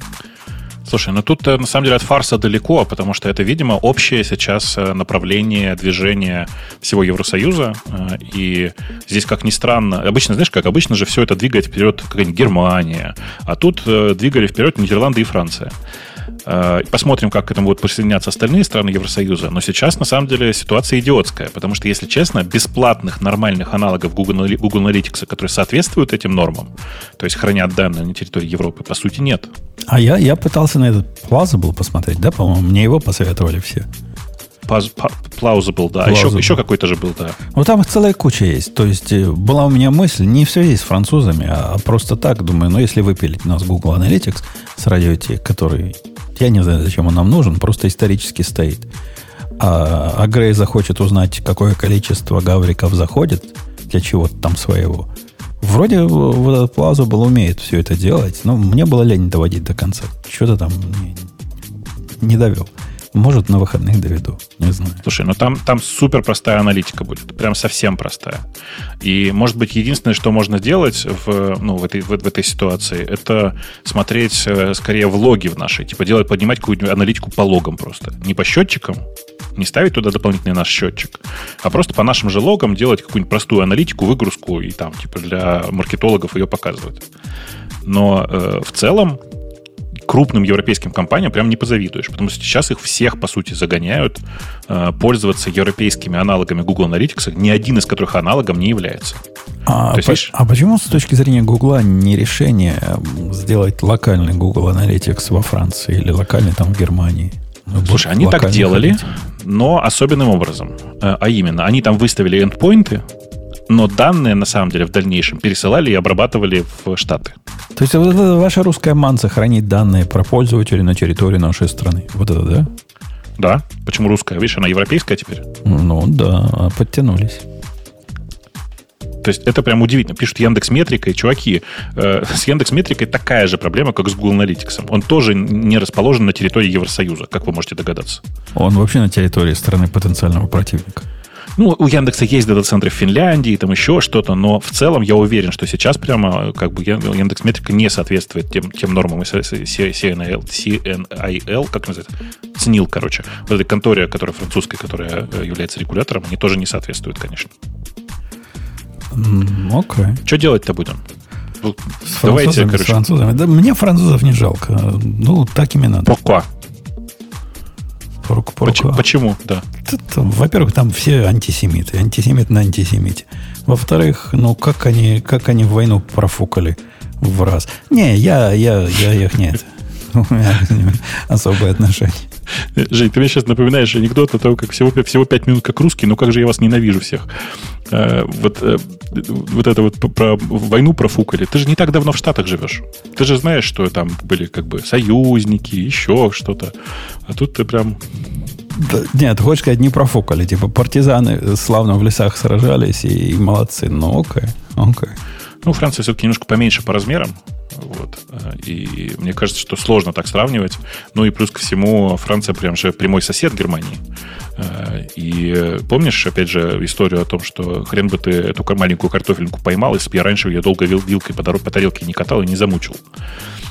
Поэтому здесь сложно говорить всерьез о тех, тех военных временах, но э, понятно, что сейчас вот типа и Франция, и Нидерланды каким-то на передний край какой-то выдвинулись и пытаются там размахивать флагом вот этой безопасности данных. При этом, конечно, ну, э, первым делом тогда надо срочно запрещать Facebook, а вовсе не Google Analytics. Потому что Facebook собирает огромное количество данных, которые процессит он по-любому в Штатах.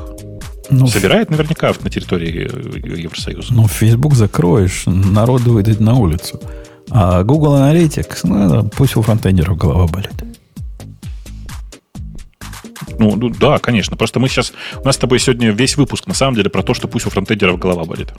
А это у нас один из основных лейтмотивов. И еще PHP не настоящий язык. Это второй лейтмотив. Так PHP это же, ну, это...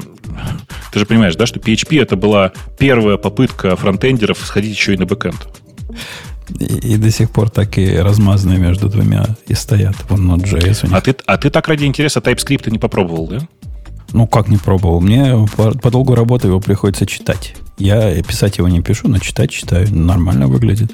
А он прям типизированный, в смысле, ну, канонический TypeScript, да? Это нормальный, нормальный TypeScript. Прямо. Я не знаю, какой другой бывает. На мой взгляд, типизированный. Ну, э, мне просто кажется, что TypeScript в этом смысле как раз попытка внезапно от Microsoft сделать э, как бы что-то человеческое в этой области. Э, теперь бы еще просто все остальные варианты JavaScript запретить и оставить только TypeScript. И тогда было бы неплохо, мне кажется. И научить браузеры все выполнять только TypeScript. Даже не так. Отучить все, кроме WebAssembly, а TypeScript принудительно только собирать через WebAssembly. Тоже дело, действительно. Вот этот JavaScript убрать как ассемблер их – и, и пусть пишут как нормальные люди. Конечно, на ассемблере. Еще немножечко из жизни фронтенда. Как ты? Okay. Ты видел у нас прекрасную перепалку в нашем чате Радио Т? Если вы не знаете, у нас есть большой такой э, чатик, э, где сидят исключительно технари. У нас очень прилично, очень приятно. Всех токсиков мы оттуда очень моментально баним, что я, что Женя. Это прям так хорошо и интересно получается. Я, я статистику Но если серьезно... посмотрел, Бобок, недавно. Ты знаешь, так. статистика есть на, на телефончике, во всяком случае, она видна. По-моему, на компьютере не показывает. Там сказано, есть статистика злобный модератор. Ты прям меня, меня сделал как стоячего.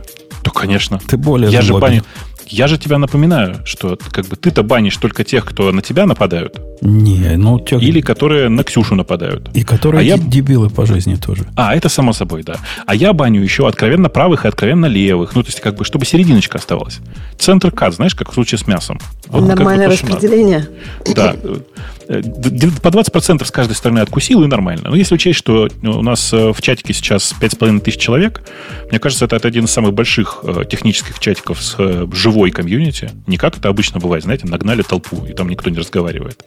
По-моему, получилось хорошо. Так вот, у нас в чатике кто-то в какой-то момент спросил, слушайте, а чем, чем бы мне таким дергать эм, HTTP-шные ручки, э, вот чтобы как постман только gRPC умел? Э, и я, как сейчас помню, это было 5 февраля.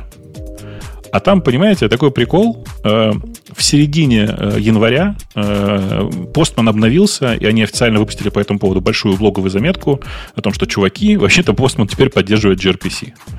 И выглядело это так, как будто бы, знаете, чувак спросил, я за него назад в, в прошлое метнулся и побыстренько в Постмане дописал gRPC. Ну вот реально выглядело Может, так. в Постмане просто послушали тоже, почитали наш чатик и поняли. И отмотали время назад, да? Да, или, или послушали наш подкаст. Мы несколько подкастов назад рассказывали, что gRPC завезли в Голан. В Go, не в Голан, в IDEO. То есть в их HTTP клиент. Он теперь у них умеет тоже gRPC делать. Я, знаешь, я чувствую себя очень странно, э, потому что в целом я последние года три, наверное, gRPC вообще не трогаю. Там вообще какое-то развитие есть в самом gRPC? Ну, Или вообще, один раз протобаф написали, и все, как бы, и все хорошо. Ну, протобаф потихонечку развивается, но, к счастью, уже не калечащими темпами, как переход со второй версии на третью. Не, но, ну это давно было, прости. Ну, с как, второй на третью. Как давно? Лет шесть назад, наверное. Ну, это давно. И там с тех пор глобально ничего не менялось, да, в, в, в протобафе? Я, я не замечал. Не то, что я сильно за ним слежу, вот так. А, но не доходило до меня особых изменений.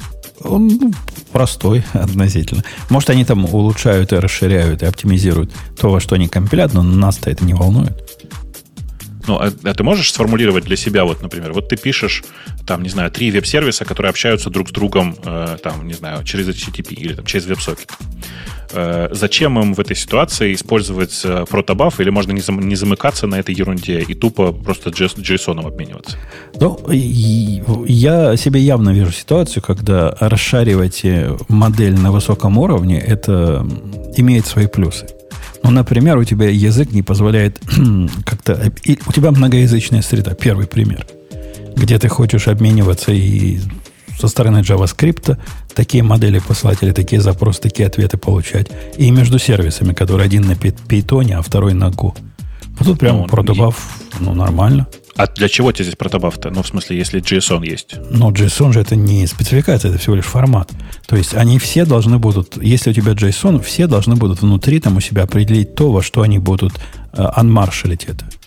А, ну это, видишь, это же проблема вот этих э, бедных, типа Голанга, в котором вместо того, чтобы взять и построить из JSON дерево, объектов, э, его сразу unmarshal ят в готовые структуры. Ну, конечно, это для языков, и в Java также. Для языков, которые статические. И в Java тоже есть, на самом деле, э, типа возможность построить map просто из так, map, map и в Go можно построить, но кто, кто, кто так сделает? Можно сдать ему там map, string, interface, и вот-вот тебе то, что ты, ты сказал. Можно ну, типа, чуть сложнее, потому что, потому что у тебя будет map, э, и там внутри map string, ну, типа... Нормально смысле, будет, что... если дашь им интерфейс э, в виде да. key, то нормально. Э, на самом деле, я для себя определял долгое время, что мне протобаф нужен в тех местах, где я делаю валидацию приходящих данных, ну, в смысле, хотя бы по формату валидацию. Типа, что э, если у меня есть поле, которое должно быть обязательным, то оно там, типа, должно все-таки прийти. Э, но, во-первых, со временем появилась JSON-схема, которую умеют все. Просто как бы оно есть у всех. А, ну, и при этом есть куча фреймворков, которые это прям хорошо умеют и всякое такое. И в этот момент я прям потерял для себя нормальный какой-то смысл э, в протобафе. Протобаф, Но... понимаешь, она странная такая штука, особенно в современном мире, где все микросервисами, где ты в принципе не должен э, переиспользовать общую модель она, она как-то не очень вот в этот мир. В, в, в Ксюшин мир, наверное, хорошо входит, где у тебя есть монолиты, где у тебя, если одна модель описана в общем месте и под, подсасывается всем на свете, вот это оно. Я... В Ксюшином мире, напомню, вообще люди не, не используют активно протобаф, а приложения вообще в целом по большей части все тянут в сторону GraphQL.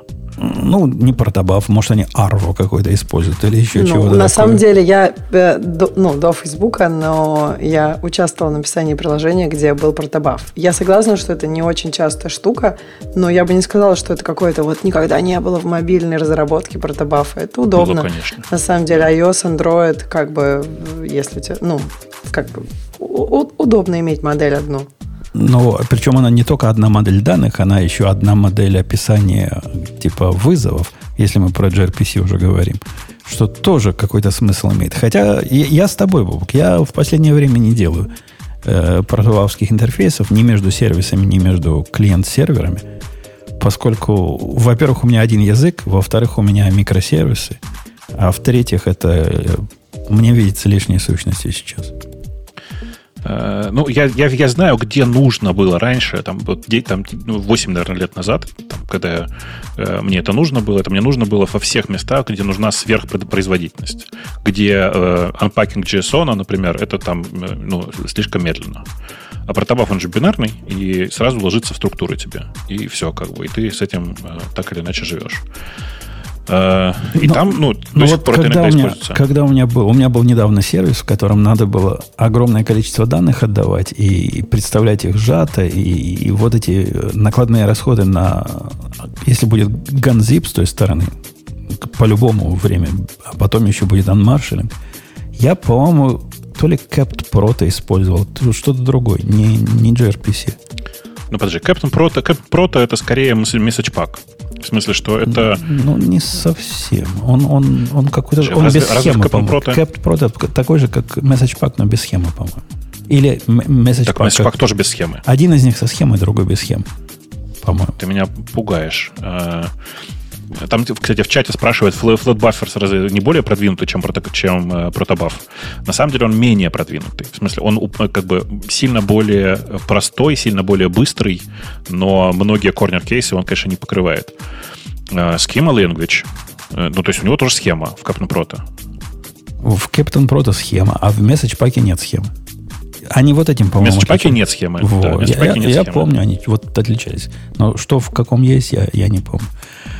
Э, окей.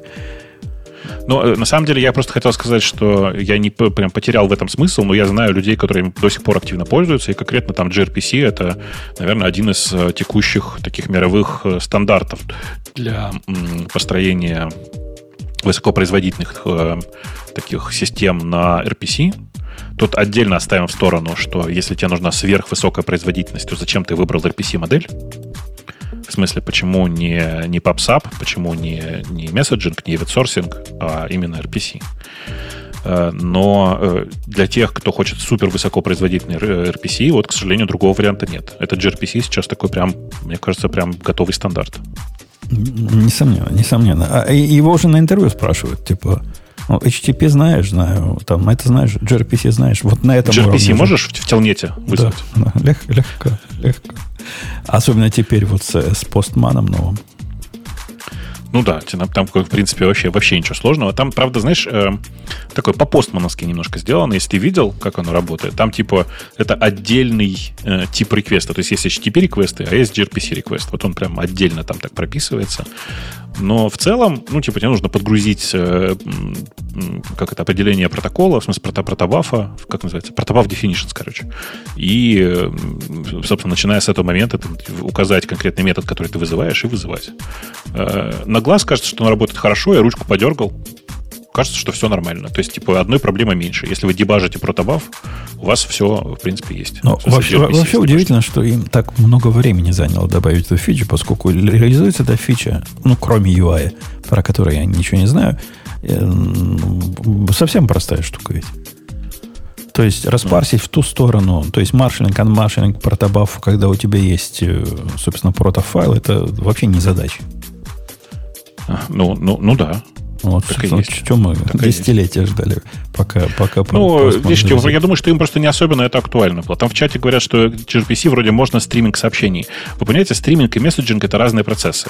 В смысле, у тебя отправка сообщения, отправка месседжа это fire and forget, forget где у тебя э, какой-нибудь там, не знаю, э, AMQP сам следит за тем, как э, exactly once будет доставлено то или иное сообщение.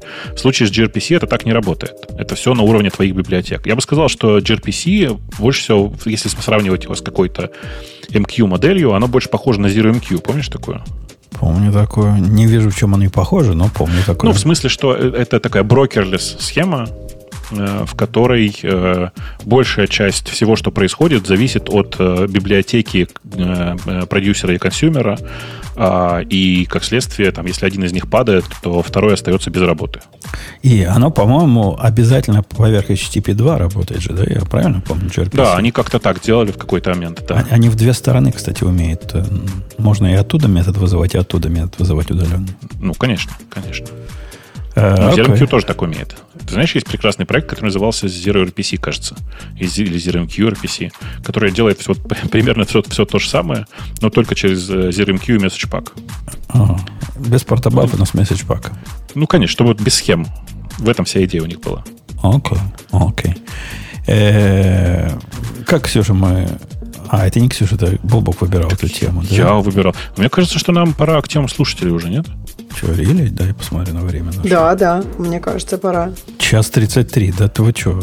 Ну, как я не знаю, это же стыдно. Мне на самом деле скоро надо идти уже, так что я, я сегодня пораньше от, отпрошусь. Давай, давай, Ксения, ты нам расскажешь, поскольку нету Грея, а ты ближе всего к маркетологам из нас трех. Ты уж прости за такую прямоту. Главное, Грею не говорите. Исключительно по половому признаку ближе. Маркетологи же девочки бывают часто, правильно? Чаще, чем да. программисты. Мне, Мар... мне а, кажется. Ну... Мне кажется, да, это Нет. более, более... Слушай, ну чаще, чем программисты, мне сейчас кажется, что ты любую профессию назови почти, и будет чаще, чем программисты. То есть проблемы не с маркетологами, проблемы с программистами. В, в прошлом, ты была ведь в прошлом подкасте, когда мы пытали о, о Александра из э, FS Notes. Тут э, завезли альтернативу его продукту. Слушай, подожди, а, да, можно коротко? Э, как вам вообще, в смысле, как, как вы поговорили? Потому что я так и не успел послушать. Да нормально поговорили. Он, Хороший чувак. Ну, чувак Хороший нормальный. проект. Мы его не обижали. Ну, то есть не обижали больше, чем обычно. Да, вообще не обижали. Он потом был душкой. И вообще мне очень понравились наши гости. В прошлый раз прям такие были. Э, было как бы интересно послушать, что они скажут. А тебе, кстати, как, Ксюш, ты, ты, ты его продукт видела? Э, ну, я видела, я так и не поставила, потому что я, а в я сорцы не, не смотрела? В сорцы, сорцы нет, не смотрела. Надо посмотреть, там интересно. Да нет, там как бы, мне кажется, тебе, тебе не особенно интересно будет, но, может быть, ты захочешь какой-нибудь pull реквестик сделать, там, знаешь, такое. Блин, я думала об этом. Я думала, вот так, вроде такой приятный проект. Но потом я поняла, что мне столько всего можно сделать вместо этого. И как-то, да. да ну, когда-нибудь, наверное, да. Я тоже, знаешь, посмотрел, подумал, эм, нет, ладно, пойду посудомойку загружу. А в, так вот из моей практики, Ксюша, есть замечательный лайфхак. Когда да, ты давай. видишь проект, который тебе угу. кажется хорошим, и ты понимаешь, что ну не разорву же я, и сделай для него хоть что-нибудь. Тикет напиши. Или хотя бы идея опиши в discussion, если у него есть. Вот, это, вот этого уже много. Э, не тоже много, но достаточно. Достаточно, чтобы двигать те проекты, которые тебе интересны. Так э, давайте все-таки про э, любимую тему Грея, к сожалению, без самого Грея. Э, как она называется? Analog, да? Аналоговая система для productivity. Все-таки она называется Analog, я думаю. Analog. Не знаю, как она называется. Ты, Ксюша говорит, не посмотрела. То есть ты вот открываешь картинки и не понимаешь, да, еще, что нам представляет, какую low-tech систему ведения to-do листов нам предлагают. А, то есть это система ведения туду листов?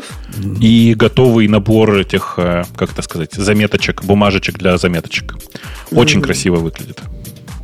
Mm. Сделано явно вот этими эстетами, которые... Хипстерами. Малескины любят. вот, вот, вот это все из, из той части. То есть и коробочка деревянная, куда вот эти листочки потом ставить, чтобы перед глазами свой туду-лист на сегодня стоял. И все явно так с любовью, с любовью сделано. И картоночки явно в руках, да, приятные. Вот видно, что из не, не из туалетной бумаги все это сделано. Что-то в этом есть от механических клавиатур, тебе не кажется? Вот что-то вот такое эстетское, ненормальное. Слушай, ну почему эстетская? В смысле, не, не, давай, подруг, давай с другой стороны. Почему не нормальная? Безусловно, эстетская. Выглядит очень э, такой по-хипстерски, знаешь. Но мне кажется, что это нормально. В смысле, э, человек с вниманием к деталям подошел к этому. Человек решил заморочиться, сделать красиво, сделать деревянную коробочку красивую. Сделать так, чтобы удобно было, и чтобы твои туду заметочки могли стоять в этой коробочке, а не только лежать. То есть много всего. Почему нет? У него там целая система есть. Today карты, есть карты на следующий день, есть карты на... Есть система, как закрашивать задачки, типа закрасишь до конца кружочек. Там же кружочки прямо на бумажке напечатаны. Это значит закончен, наполовину закрасил в прогрессе, стрелочку нарисовал delegated, плюсик это встречи, такой вертикальный минус это create your own, что бы это ни значило. Вертикальный минус. Подождите, вертикальный минус, да. Подождите, а как поиск? поиск по этим заметочкам? А, ну, в смысле, по ну, так, полным, полной сортировкой. Без сортировки, полным перебором. Ну, а как, как еще? Индекс, ну, это как-то грустно, я не знаю. у меня иногда бывает нету. такое. А, а еще у меня бывает, например, что вот у меня бывает, ну, у меня как бы система такая сегодня, завтра и будущее. А, и вот иногда бывает, ну, сегодня на завтра переносится частенько. Иногда сегодня на будущее переносится, потому что, например, я не знаю, а, важность этого упала. И а, вот как, как подожди, у, у, него, у него есть, есть э, индекс. Вы видели, как у него индекс сделан? На каждой бумажке нарисованы с правой стороны три кружочка, типа светофора друг на другом. И вот если ты закрашиваешь их по-разному, например, верхний и нижний, то это одна категория. Если два верхних, другая. То есть ты можешь сколько комбинаций закрашенных, не закрашенных, вот это количество твоих индексов. И по ним ты, ты серьезно спрашиваешь, сколько? Три точки? Три точки. Ну, можно, может, ну, их не до конца закрашивать. Я же не знаю, как, как ну, система. Нет, ну как? Ты что это? Да не до конца. Нет, это система. Там кружочек, он совсем маленький. Его нужно либо закрашивать, либо оставить пустым. То есть индексов не, не, прям немного может быть. Категории. Это, видимо, про категории, да, получится? Там два таких кружочка, это такая категория, два других кружочка, это другая категория. Ну, окей.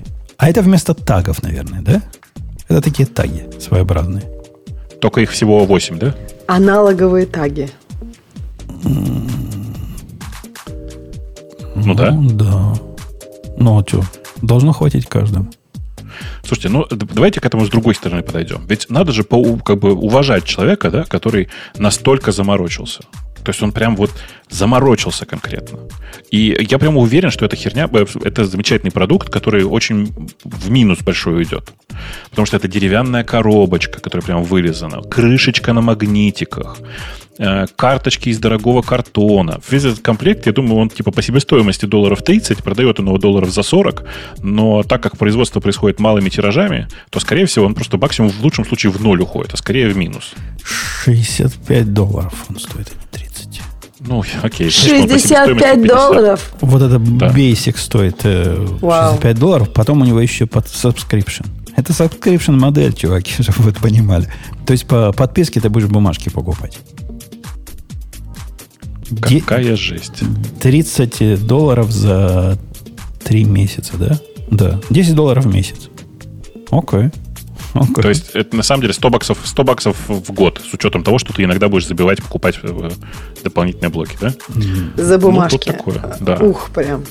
Не знаю, нет, ну, выглядит, конечно, красиво, но мне кажется, мне больше посмотреть нравится, чем пользоваться этим. Это такое часто будет, как спорно, знаешь, иногда лучше просто посмотреть. Тут такая же совершенно история, один в один. Но это же просто своего, тоже своего рода порно, простите. Штука, на которую мы, нам приятно посмотреть, помечтать о том, ум, как бы я тут с интересом закрашивал эти кружочки, но в реальности я этим заниматься не хочу. Но вообще вокруг этого бизнеса, он, он уже сам по себе серьезный, ну, по задумке. Я не знаю, насколько он будет успешным. Мне кажется, будет очень успешный. Таких ненормальных дофига. А вокруг же можно производство сопутствующих товаров. Там коробочки другого цвета продавать отдельно. Ручечки специальные, которыми особенно удобно закрашивать вот эти кружочки специальные ручки для кружочков, специальный стол, который по цвету совпадает с этой коробкой. К нему специальные дома производить из экологически чистых материалов. Э, предлагать людям обязательно купить э, ну, в зависимости от пола человека, либо Subaru, либо этот самый Prius. Э, и, ну, вот дальше образуется такая картина. Человек купил, человек, люди, которые купили это, эти, как это сказать, даже не устройства, а эти наборы, они будут объединяться в семьи, и вот как бы это такая прекрасная рекламная картинка, как сидит человек, который очень эффективен, заполняет свои эти бланки, потом он поворачивается назад, обнимает своего парня, они целуются, в это время уходят в закат, потому что они выбрали себе идеальное время для этого. То есть, мне кажется, это просто идеальная картина хипстерской среды. Ну, вообще, по уровню... Если бы это все полетело, конечно, но на самом деле это не летит. По уровню безумия, мне, мне все-таки кажется, что наше клавиатурное хобби их делает как стоячих. Конечно. Конечно. То есть мы, мы тоже, видите, не святые, дорогие слушатели. У нас тоже свои тараканы есть. Но вот этих тараканов лично я, я уверен, Грей бы оценил. У него же Moleskine есть, правильно? Это для тех, у, у меня, кого есть Moleskine. Понимаешь, у меня у жены тоже есть Moleskine. Но ну, думаешь, думаю, что она оценит? бы не оценила. То есть она бы оценила точно так же, как, как, будто, как будто это неформатное порно. Очень интересно посмотреть, но участвовать во всем этом Э, хорошо. Хорошо. Мне кажется, что вот как клавиатуры, да, то есть мне кажется, если э, бы клавиатуры механические появились, когда все собирали себе системные блоки, но они бы не, полетели, потому что там системный блок было собирать еще интереснее. Там память поменял, то есть это что-то меняло в твоей жизни, а еще и собирать.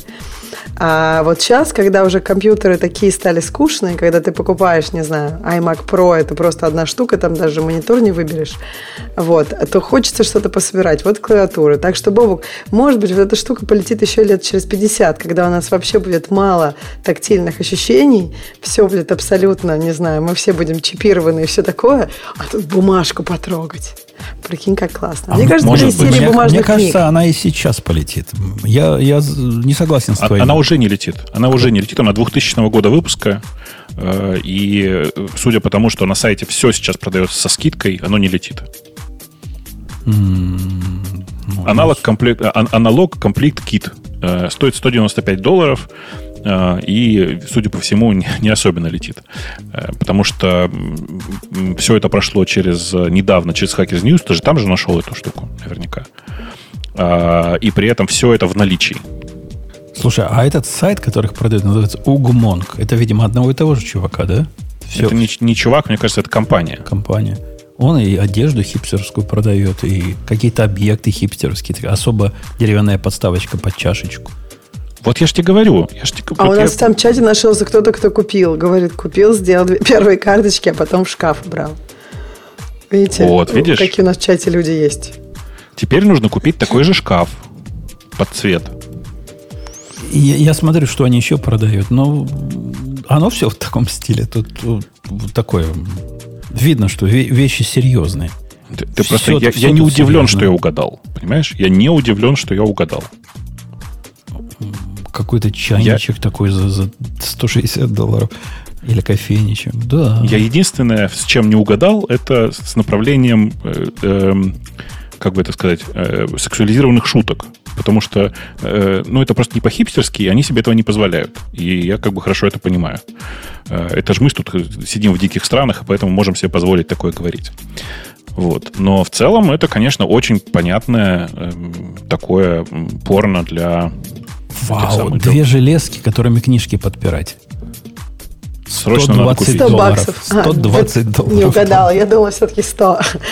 20 долларов, жесть. Да, это, это сурово. То есть даже, мне кажется, все-таки ты, это круче, чем клавиатура и круче, чем бумажные книжки. Бумажная книжка все-таки стоит, не знаю, 10 долларов. А тут как-то прям, не знаю, может 10 книжек купить. Даже больше. А не, не помните, простите, в как он назывался, в бойцовском клубе. Э, там, собственно, наратор в какой-то момент как раз и говорит о том, что раньше у нас было порно, а теперь у нас есть мебельные каталоги, по которым мы выбираем э, супердорогие штучки. Вот это оно. Просто через 20 лет. Ну, давайте на этой продуктивной теме. То есть она про продуктивити была. Пойдем на наших слушателей дорогих. Да, и я вот на этой ноте уйду. Мне уже пора. Давай, давай, пока, до встречи. Пока. Всем там привет передавай, пока. Так, Ксюша ушла, я выбираю тему слушателей и посмотрим, ага, что я уже они нам предлагают. Радиостанция в Сиэтле. Нет, до свидания. Значит, э, судя по тому, что э, так много людей обсуждали все, все системы заметок, видимо, людей тема зацепила. Вот тут кто-то пишет, нашел клевую штуку Obsidian. В общем, смотрите, я Obsidian пользуюсь в качестве вторичного места для хранения заметочек. Но тут нужно понимать, что это не для заметок на самом деле. Obsidian — это штука, в которой у тебя лежит все. Это как бы second brain, э, как э, ROM какой-нибудь или как э, большая папка с org-модом. То есть это огромная совершенно штука. У меня просто папка заметок в Obsidian 4,5 мегабайта. Она туда сконвертирована из Emacs, в смысле из org-мода, и со временем потом будет конвертирована обратно. То есть это не штука для заметочек, понимаете? Ну, вообще, справедливости ради, я FS Notes тоже не использую как штуку для заметочек. Я ее использую именно как э, вот этот второй мозг, knowledge base и, и то место, где, где все. Ну, у тебя, я, думаю, что, я думаю, что у тебя там первые сотни, наверное, заметок, да? Но я их переношу потихоньку из тех систем, где они раньше были. Уже там ага. пару сотен уже есть. А, ты слышал, автор говорил, да? Я его спросил, как... Неужели грепы делаешь по файлам? Потому что никакой базы там рядом явно не лежит. А он говорит, нет, я все в памяти держу. Ну, я думаю, что, видишь, как только это дойдет до такого масштаба, что не будет помещаться в памяти, вот если по-честному, ну сколько у тебя там? Вот, смотри, 200-300 заметок. Это по-честному, если меньше мегабайта текста. Да, конечно, и 30 тысяч заметок не будет ничего страшного. Объем конечно. меня не пугает. Она и сейчас немало занимает ну, в памяти, но, однако, смотреть на память, сколько она занимает, там, свои 120 мегабайт, по сравнению с рядом стоящей ID на, на 6 гигабайт, ну, несравнимая вещь. Так что не будем заморачиваться. Пока нет настоящей проблемы. Obsidian я, я тоже смотрел когда-то, мне он показался слишком навороченным. Типа вот эти все мэпы, которые, как они называются, ну, где граф view, знаешь, строишь. Я им не пользуюсь никогда, да. Вот это все. И какой-то, какой-то много, там много всего и справа колонка, и слева колонка, и так открыть Ну, это же все отключается. Это же все отключается, понимаешь? Я, я, меня как раз, я, я автору говорил, что если бы я писал себе для заметок, я бы нечто подобное написал. Ну, типа как NVAL, только современный. Он же, по сути, это и сделал, правильно? Ну да, конечно. В смысле, это прям э, откровенно во многих аспектах калька с NV который встал, а NV Ultra так и не вышел. Я, Знаешь, да, я, что? я коллеге своему показал, у меня есть один тоже ненормальный, говорю, не знаю, насколько тебе это интересно. Показал картинку, даже не сказал, чего. Говорит, ой, хочу, хочу, я уже 10 лет ищу, куда с nvALT уйти, а он не обновляется, не обновляется. Дал ему, он велел автору передать, что тот улучшил его жизнь. Я передал. Ну, все правильно. В смысле, мне кажется, что это как раз та редкая программа, про которую понятно, что она как, что и как она делает для улучшения жизни. Вот. Э, там есть много с ней проблем, в смысле, ну, типа автор принципиально топит за TextBundle, в смысле, за вот этот большой zip-файл, в котором все лежит. Э, мне было бы кон- ну, конкретно удобнее, если все лежало просто в отдельных э, markdown файлах. Но, как бы, его слова, его мысли я тоже понимаю в этом смысле. И понимаю, что, наверное, типа, надо смириться с этим как-то. А, я в FSNOT себе переключил, не помню по умолчанию, был там бандл или нет, но переключил на Markdown и поменял схему именования, чтобы оно по-человечески именовало. Не юидами и не таймстемпами, а прямо названиями, ну, собственно, тайтлами, чтобы называло. Таких длинных, которые в маковскую файловую систему я не пишу, а все остальное будет нормально. Там же есть ограничение какое-то, знаешь, да, в маке? Угу. Совсем длинные нельзя писать то ли 2 килобайта, то ли 4 килобайта. Но вот таких длинных у, у меня не встречалось. И я там ему разные предлагал, разные крутые идеи. Самая крутая идея, на мой взгляд, была в том, чтобы вокруг этого написать э, генератор HTML. Ну, чтобы можно было расшаривать по вебу view того, чего у тебя есть внутри FSNOT. Согласись, ага. хорошая идея. И, и ну, делает, да. делается прямо на раз. Ну, конечно, она несложная. Конечно, но пройти все... Я со связями не знаю, но если он умеет вот эти связки свои, внутренние линки уже и так э, резолвить, ну, то ему будет это проще сделать, чем мне просто снаружи. Поэтому, поэтому я оставлю это автору. Э, что там дальше у нас еще? Так. До кого-то дошло, что Rockpike не пользуется моноширными шрифтами. Ну, Илья, это... Мы, конечно, тут за баян не баним, но это баян десятилетней давности, как минимум. Ну да. В смысле, он как бы много раз про это рассказывал, и это прямо известная, известная история даже за пределами гуландовской тусовки. Поначалу все гулановские, я не знаю, как сейчас выглядит блок на, на Go, но раньше он был тоже вот этим жутким шрифтом, который любит э, любит рок-пайк. И отсутствие подсветки у него же там еще не было, да, тоже не признает. Это для пацанов сопливых подсветка-то. Ну, я этого тоже не очень понимаю, но с другой стороны, кто я такой, чтобы спорить с пайком? Мне как раз приятно, чтобы, знаешь, как это темная, темная тема у всего интерфейса и ярко хреначащие по глазам э, разные э, блоки, да еще и разными шрифтами. Я извращенец. И моноширными. Уверен, моноширными. У меня моноширенные шрифты. Ну, да. да. Кстати, у нас... У меня часть кода на питоне, понимаешь, и там важно, чтобы это был моноширенный шрифт. Заколебаешься высчитывать. А у нас в каналчике была как раз вот эта программулька, которую кто-то из нас нашел на, на Hacker News, наверное, которая позволяет устраивать битву шрифтов. Помнишь? Да, так это я присылал. Ты присылал. Но да. я, я ее тоже видел, еще до этого прошел битву, и, на мое удивление, не победил ни один из тех двух шрифтов, что я использую. Эм, так ты поменял после этого шрифт? Да нет, мне и так хорошо. Вот тут представляешь, сколько привыкать? Это уж ужас. У меня стоит два шрифта. Вот этот э, в ID стоит э, их э, JetBrains фонд. А во всех остальных местах, там, терминалах и прочих, стоит input, то ли конденс, ну, там три разных вида. Один из не самый не само сильно сжатый, а средний сильно сжатый. Э, и нормально. Ну, при этом я на input еще и лигаторы при, припендюрил. Вообще песня. Угу. Э, окей. Э, Центральный банк дозвал лицензию расчетного банка WebMoney. Че? Почему должно это быть интересно? Ну, потому что многие программисты пользуются WebMoney, некоторые даже через него там зарплату получали, еще что-то. А это как PayPal русский или что это вообще такое? Это как, как русский PayPal, наверное, да. Это типа как, как PayPal, Яндекс Деньги, вот это вот все. А ему надо типа лицензия, как у банка настоящего. Э, да, э, ну, конечно, так у PayPal тоже есть такая лицензия, просто она не называется конкретно банковской, она там типа есть промежуточная какая-то для США. А во, во многих странах для того, чтобы быть э, вот такой системой, которая проводит через себя деньги, ты обязан быть, да, типа иметь банковскую лицензию или лицензия должна быть у банка, который тебя обслуживает. В случае с WebMoney это было, был банк, принадлежащий WebMoney, если правильно помню. А за что? Что-то нарушили, что ли? Слушай, да они постоянно что-нибудь нарушали. Это как бы штука, хрен с ним с... Тут кто-то пишет, выглядит, выглядит как борьба с отмывкой. Там не, не в отмывке дело. Там просто штука такая. WebMoney вообще совершенно не ну, как бы ни, никем не контролировался, там ходило много черных денег, э, и, ну, понятно, что этим все закончилось. Э, в прошлом выпуске, пишет нам э, Фил Кейм, обсуждали программу FSNOS с частичной поддержкой Git. Вот вам еще один самородок Git Journal IO. Эм, у GitJournal есть только одна проблема. Если я правильно помню, это э, Flutter. То есть это как бы не нативная балалайка, которая непонятно зачем нужна человечеству вот в этой ситуации. Э, под э, Android до хрена каких-нибудь Joplin и прочих заметочек, заметочников, которые умеют делать то же самое. То есть GitJournal здорово, классно, модно, молодежно, но вы даже хотя бы просто на интерфейс посмотрите. Он страшный, как моя жизнь, на мой взгляд. Ты зашел по ссылке, по ссылке Жень? Открывал, она меня не впечатлила, да. Э, и я, а ты понимаешь, что это балалайка еще и платная?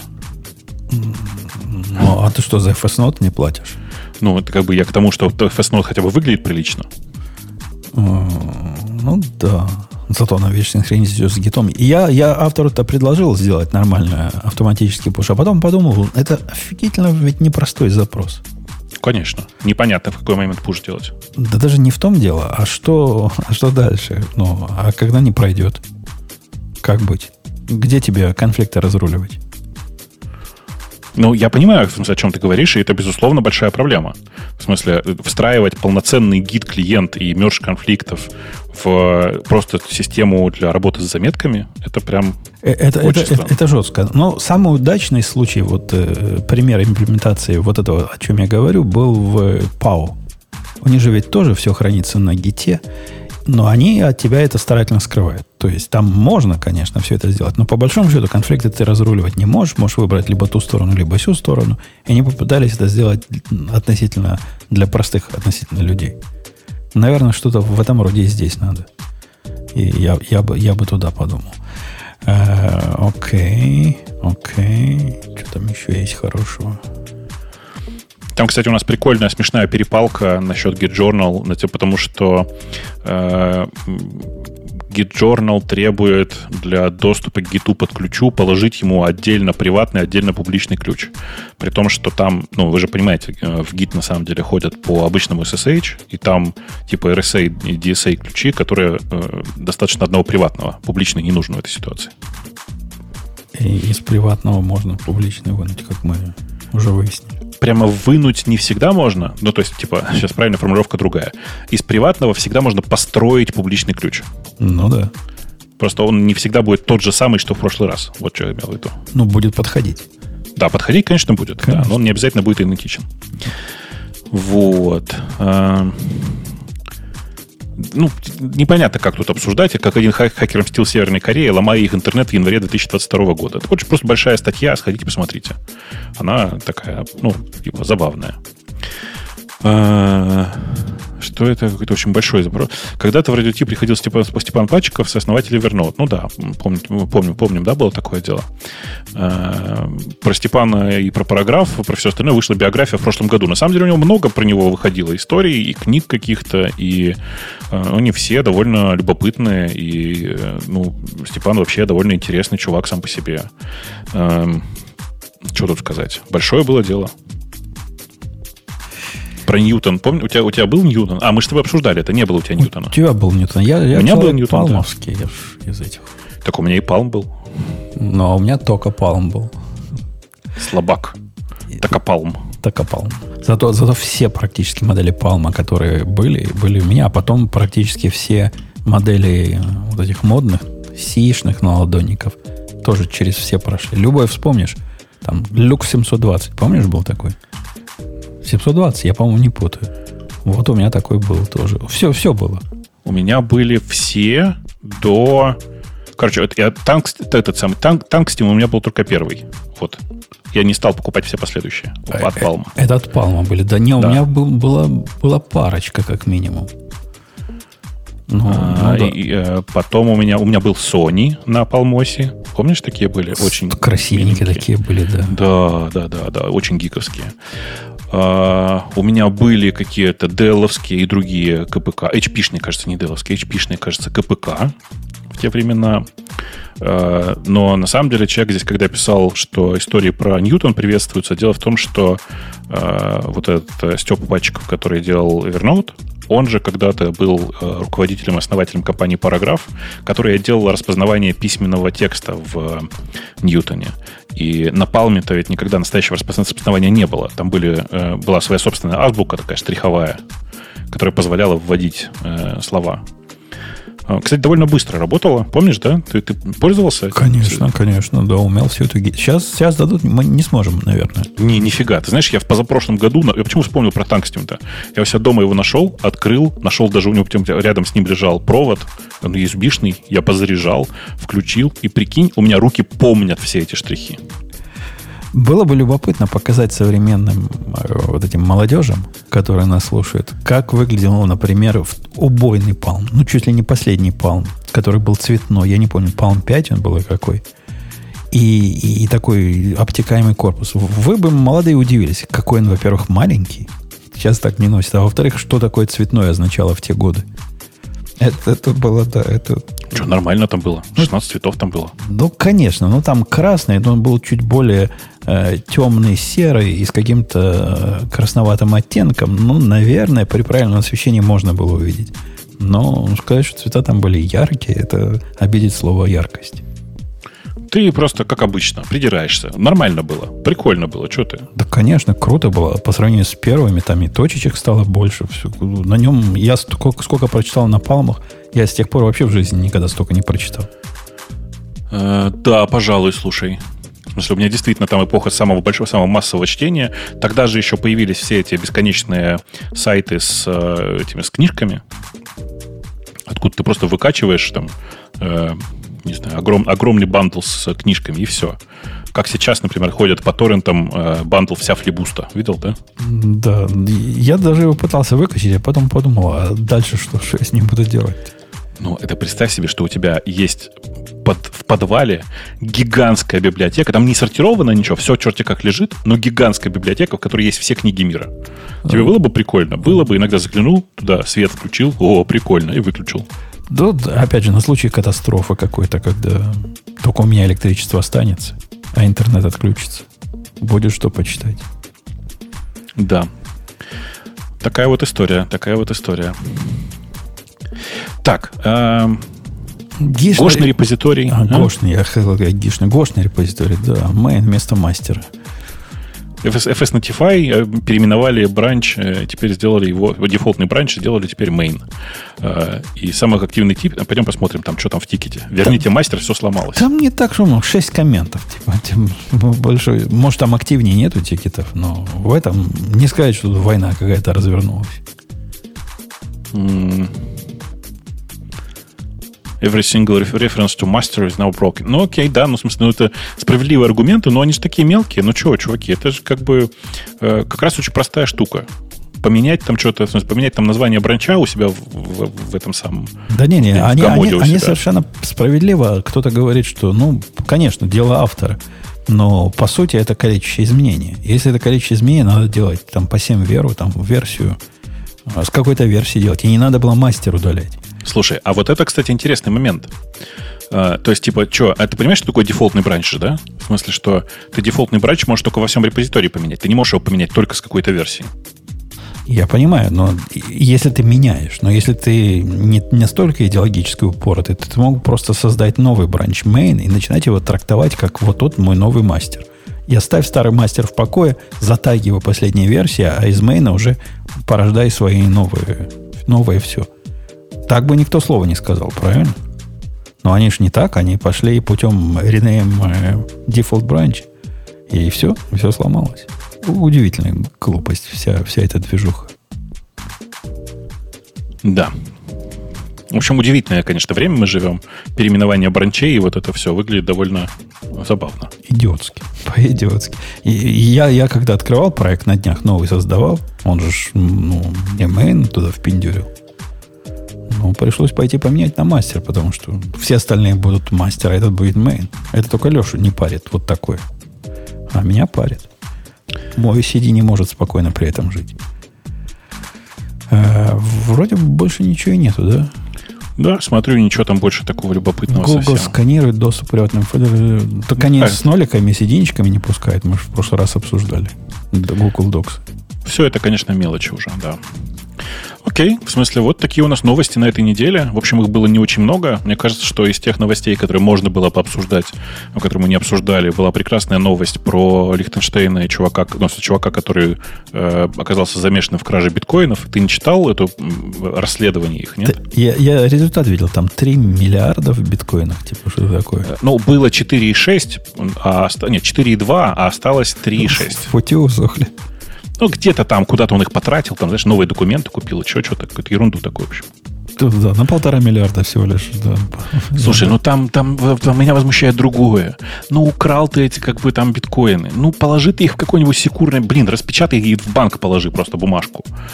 Он хранил файл с двумя тысячами приватных ключей, по сути, 12, двумя тысячами ключей от биткоина в текстовом, не зашифрованном файле на Google Drive. О, кроссово как какой, просто хакер. С большой буквы причем, Х. Причем, ты понимаешь, там же прикол в чем? На Google Drive Gmail, я а, пользовался Gmail э, от этого Google Drive, в смысле с этим же аккаунтом, по которому однозначно установили соответствие владельца ну, Google Drive и человека, потому что там у него какие-то счета приходили, еще что-то. То есть вообще как бы чувак не полился основы как бы, компьютерной безопасности как бы он не проходил, видимо, в, в, в детстве. И Нет. жена у него такая же. Тоже, тоже чувак с женой с таким уровнем знаний смог на 3 миллиарда биткоинов вывести, меня как-то не внушает. С другой стороны, удивительно, как он столько прожил с таким отношением к безопасности. Ну, э, видишь, он как бы никуда эти деньги особенно не тратил. Может быть, в этом дело. А как только попытался, вот его начали сразу довольно быстро полить. И, в общем-то, спалили прям моментально. Там, правда, видишь, эм, э, еще там многие сомневаются, а он ли это был, потому что жена его как дурочка записывала в ТикТоке какие-то прям совершенно убогие э, видео с, с детским рэпом, давай так скажем. Э, но э, у него же на этой папке, если почитать расследование, нашли, например, э, номера и фотографии его поддельных документов, сделанных на него и жену. Еще что-то там. То есть, как бы такие вещи, которые, ну, очевидно указывают на преступность его намерений в разных областях. То есть, как бы сомнений особенно никаких нет. И ну, просто как бы хранить это все в Google Drive. Не, ну, насколько вера, нужно вера, быть не параноиком. Да, вера у людей в безопасность волшебного облака – она иногда перешагивает грани идиотизма. Это просто нет слов. Где-то тот случай. Э, ну что, давайте на этой оптимистической ноте мы с вами будем до следующей недели. Я не знаю, куда Леха делся. Опять бухает, наверное. В Англии какой-то праздник. А у них там через день праздник, социализм же наступил. Поэтому, может, и вернется трезво в следующий раз. Про Грей ничего не знаю. Придет, будет хорошо. Пока. До следующей недели услышимся. Пока. Это шоу создано при поддержке Digital Ocean App Platform, новой платформы для построения современных облачных приложений. С App Platform вы можете быстро и легко строить, запускать и масштабировать как приложения, так и статические веб-сайты. Просто укажите свой GitHub репозиторий, и App Platform позаботится об остальном. Благодаря тому, что мы используем нашу собственную инфраструктуру, стоимость такого решения будет значительно ниже. App Platform построена поверх Digital Ocean Kubernetes, что позволит вам мигрировать свои приложения, полностью контролируя инфраструктуру, в том числе используя мощный API.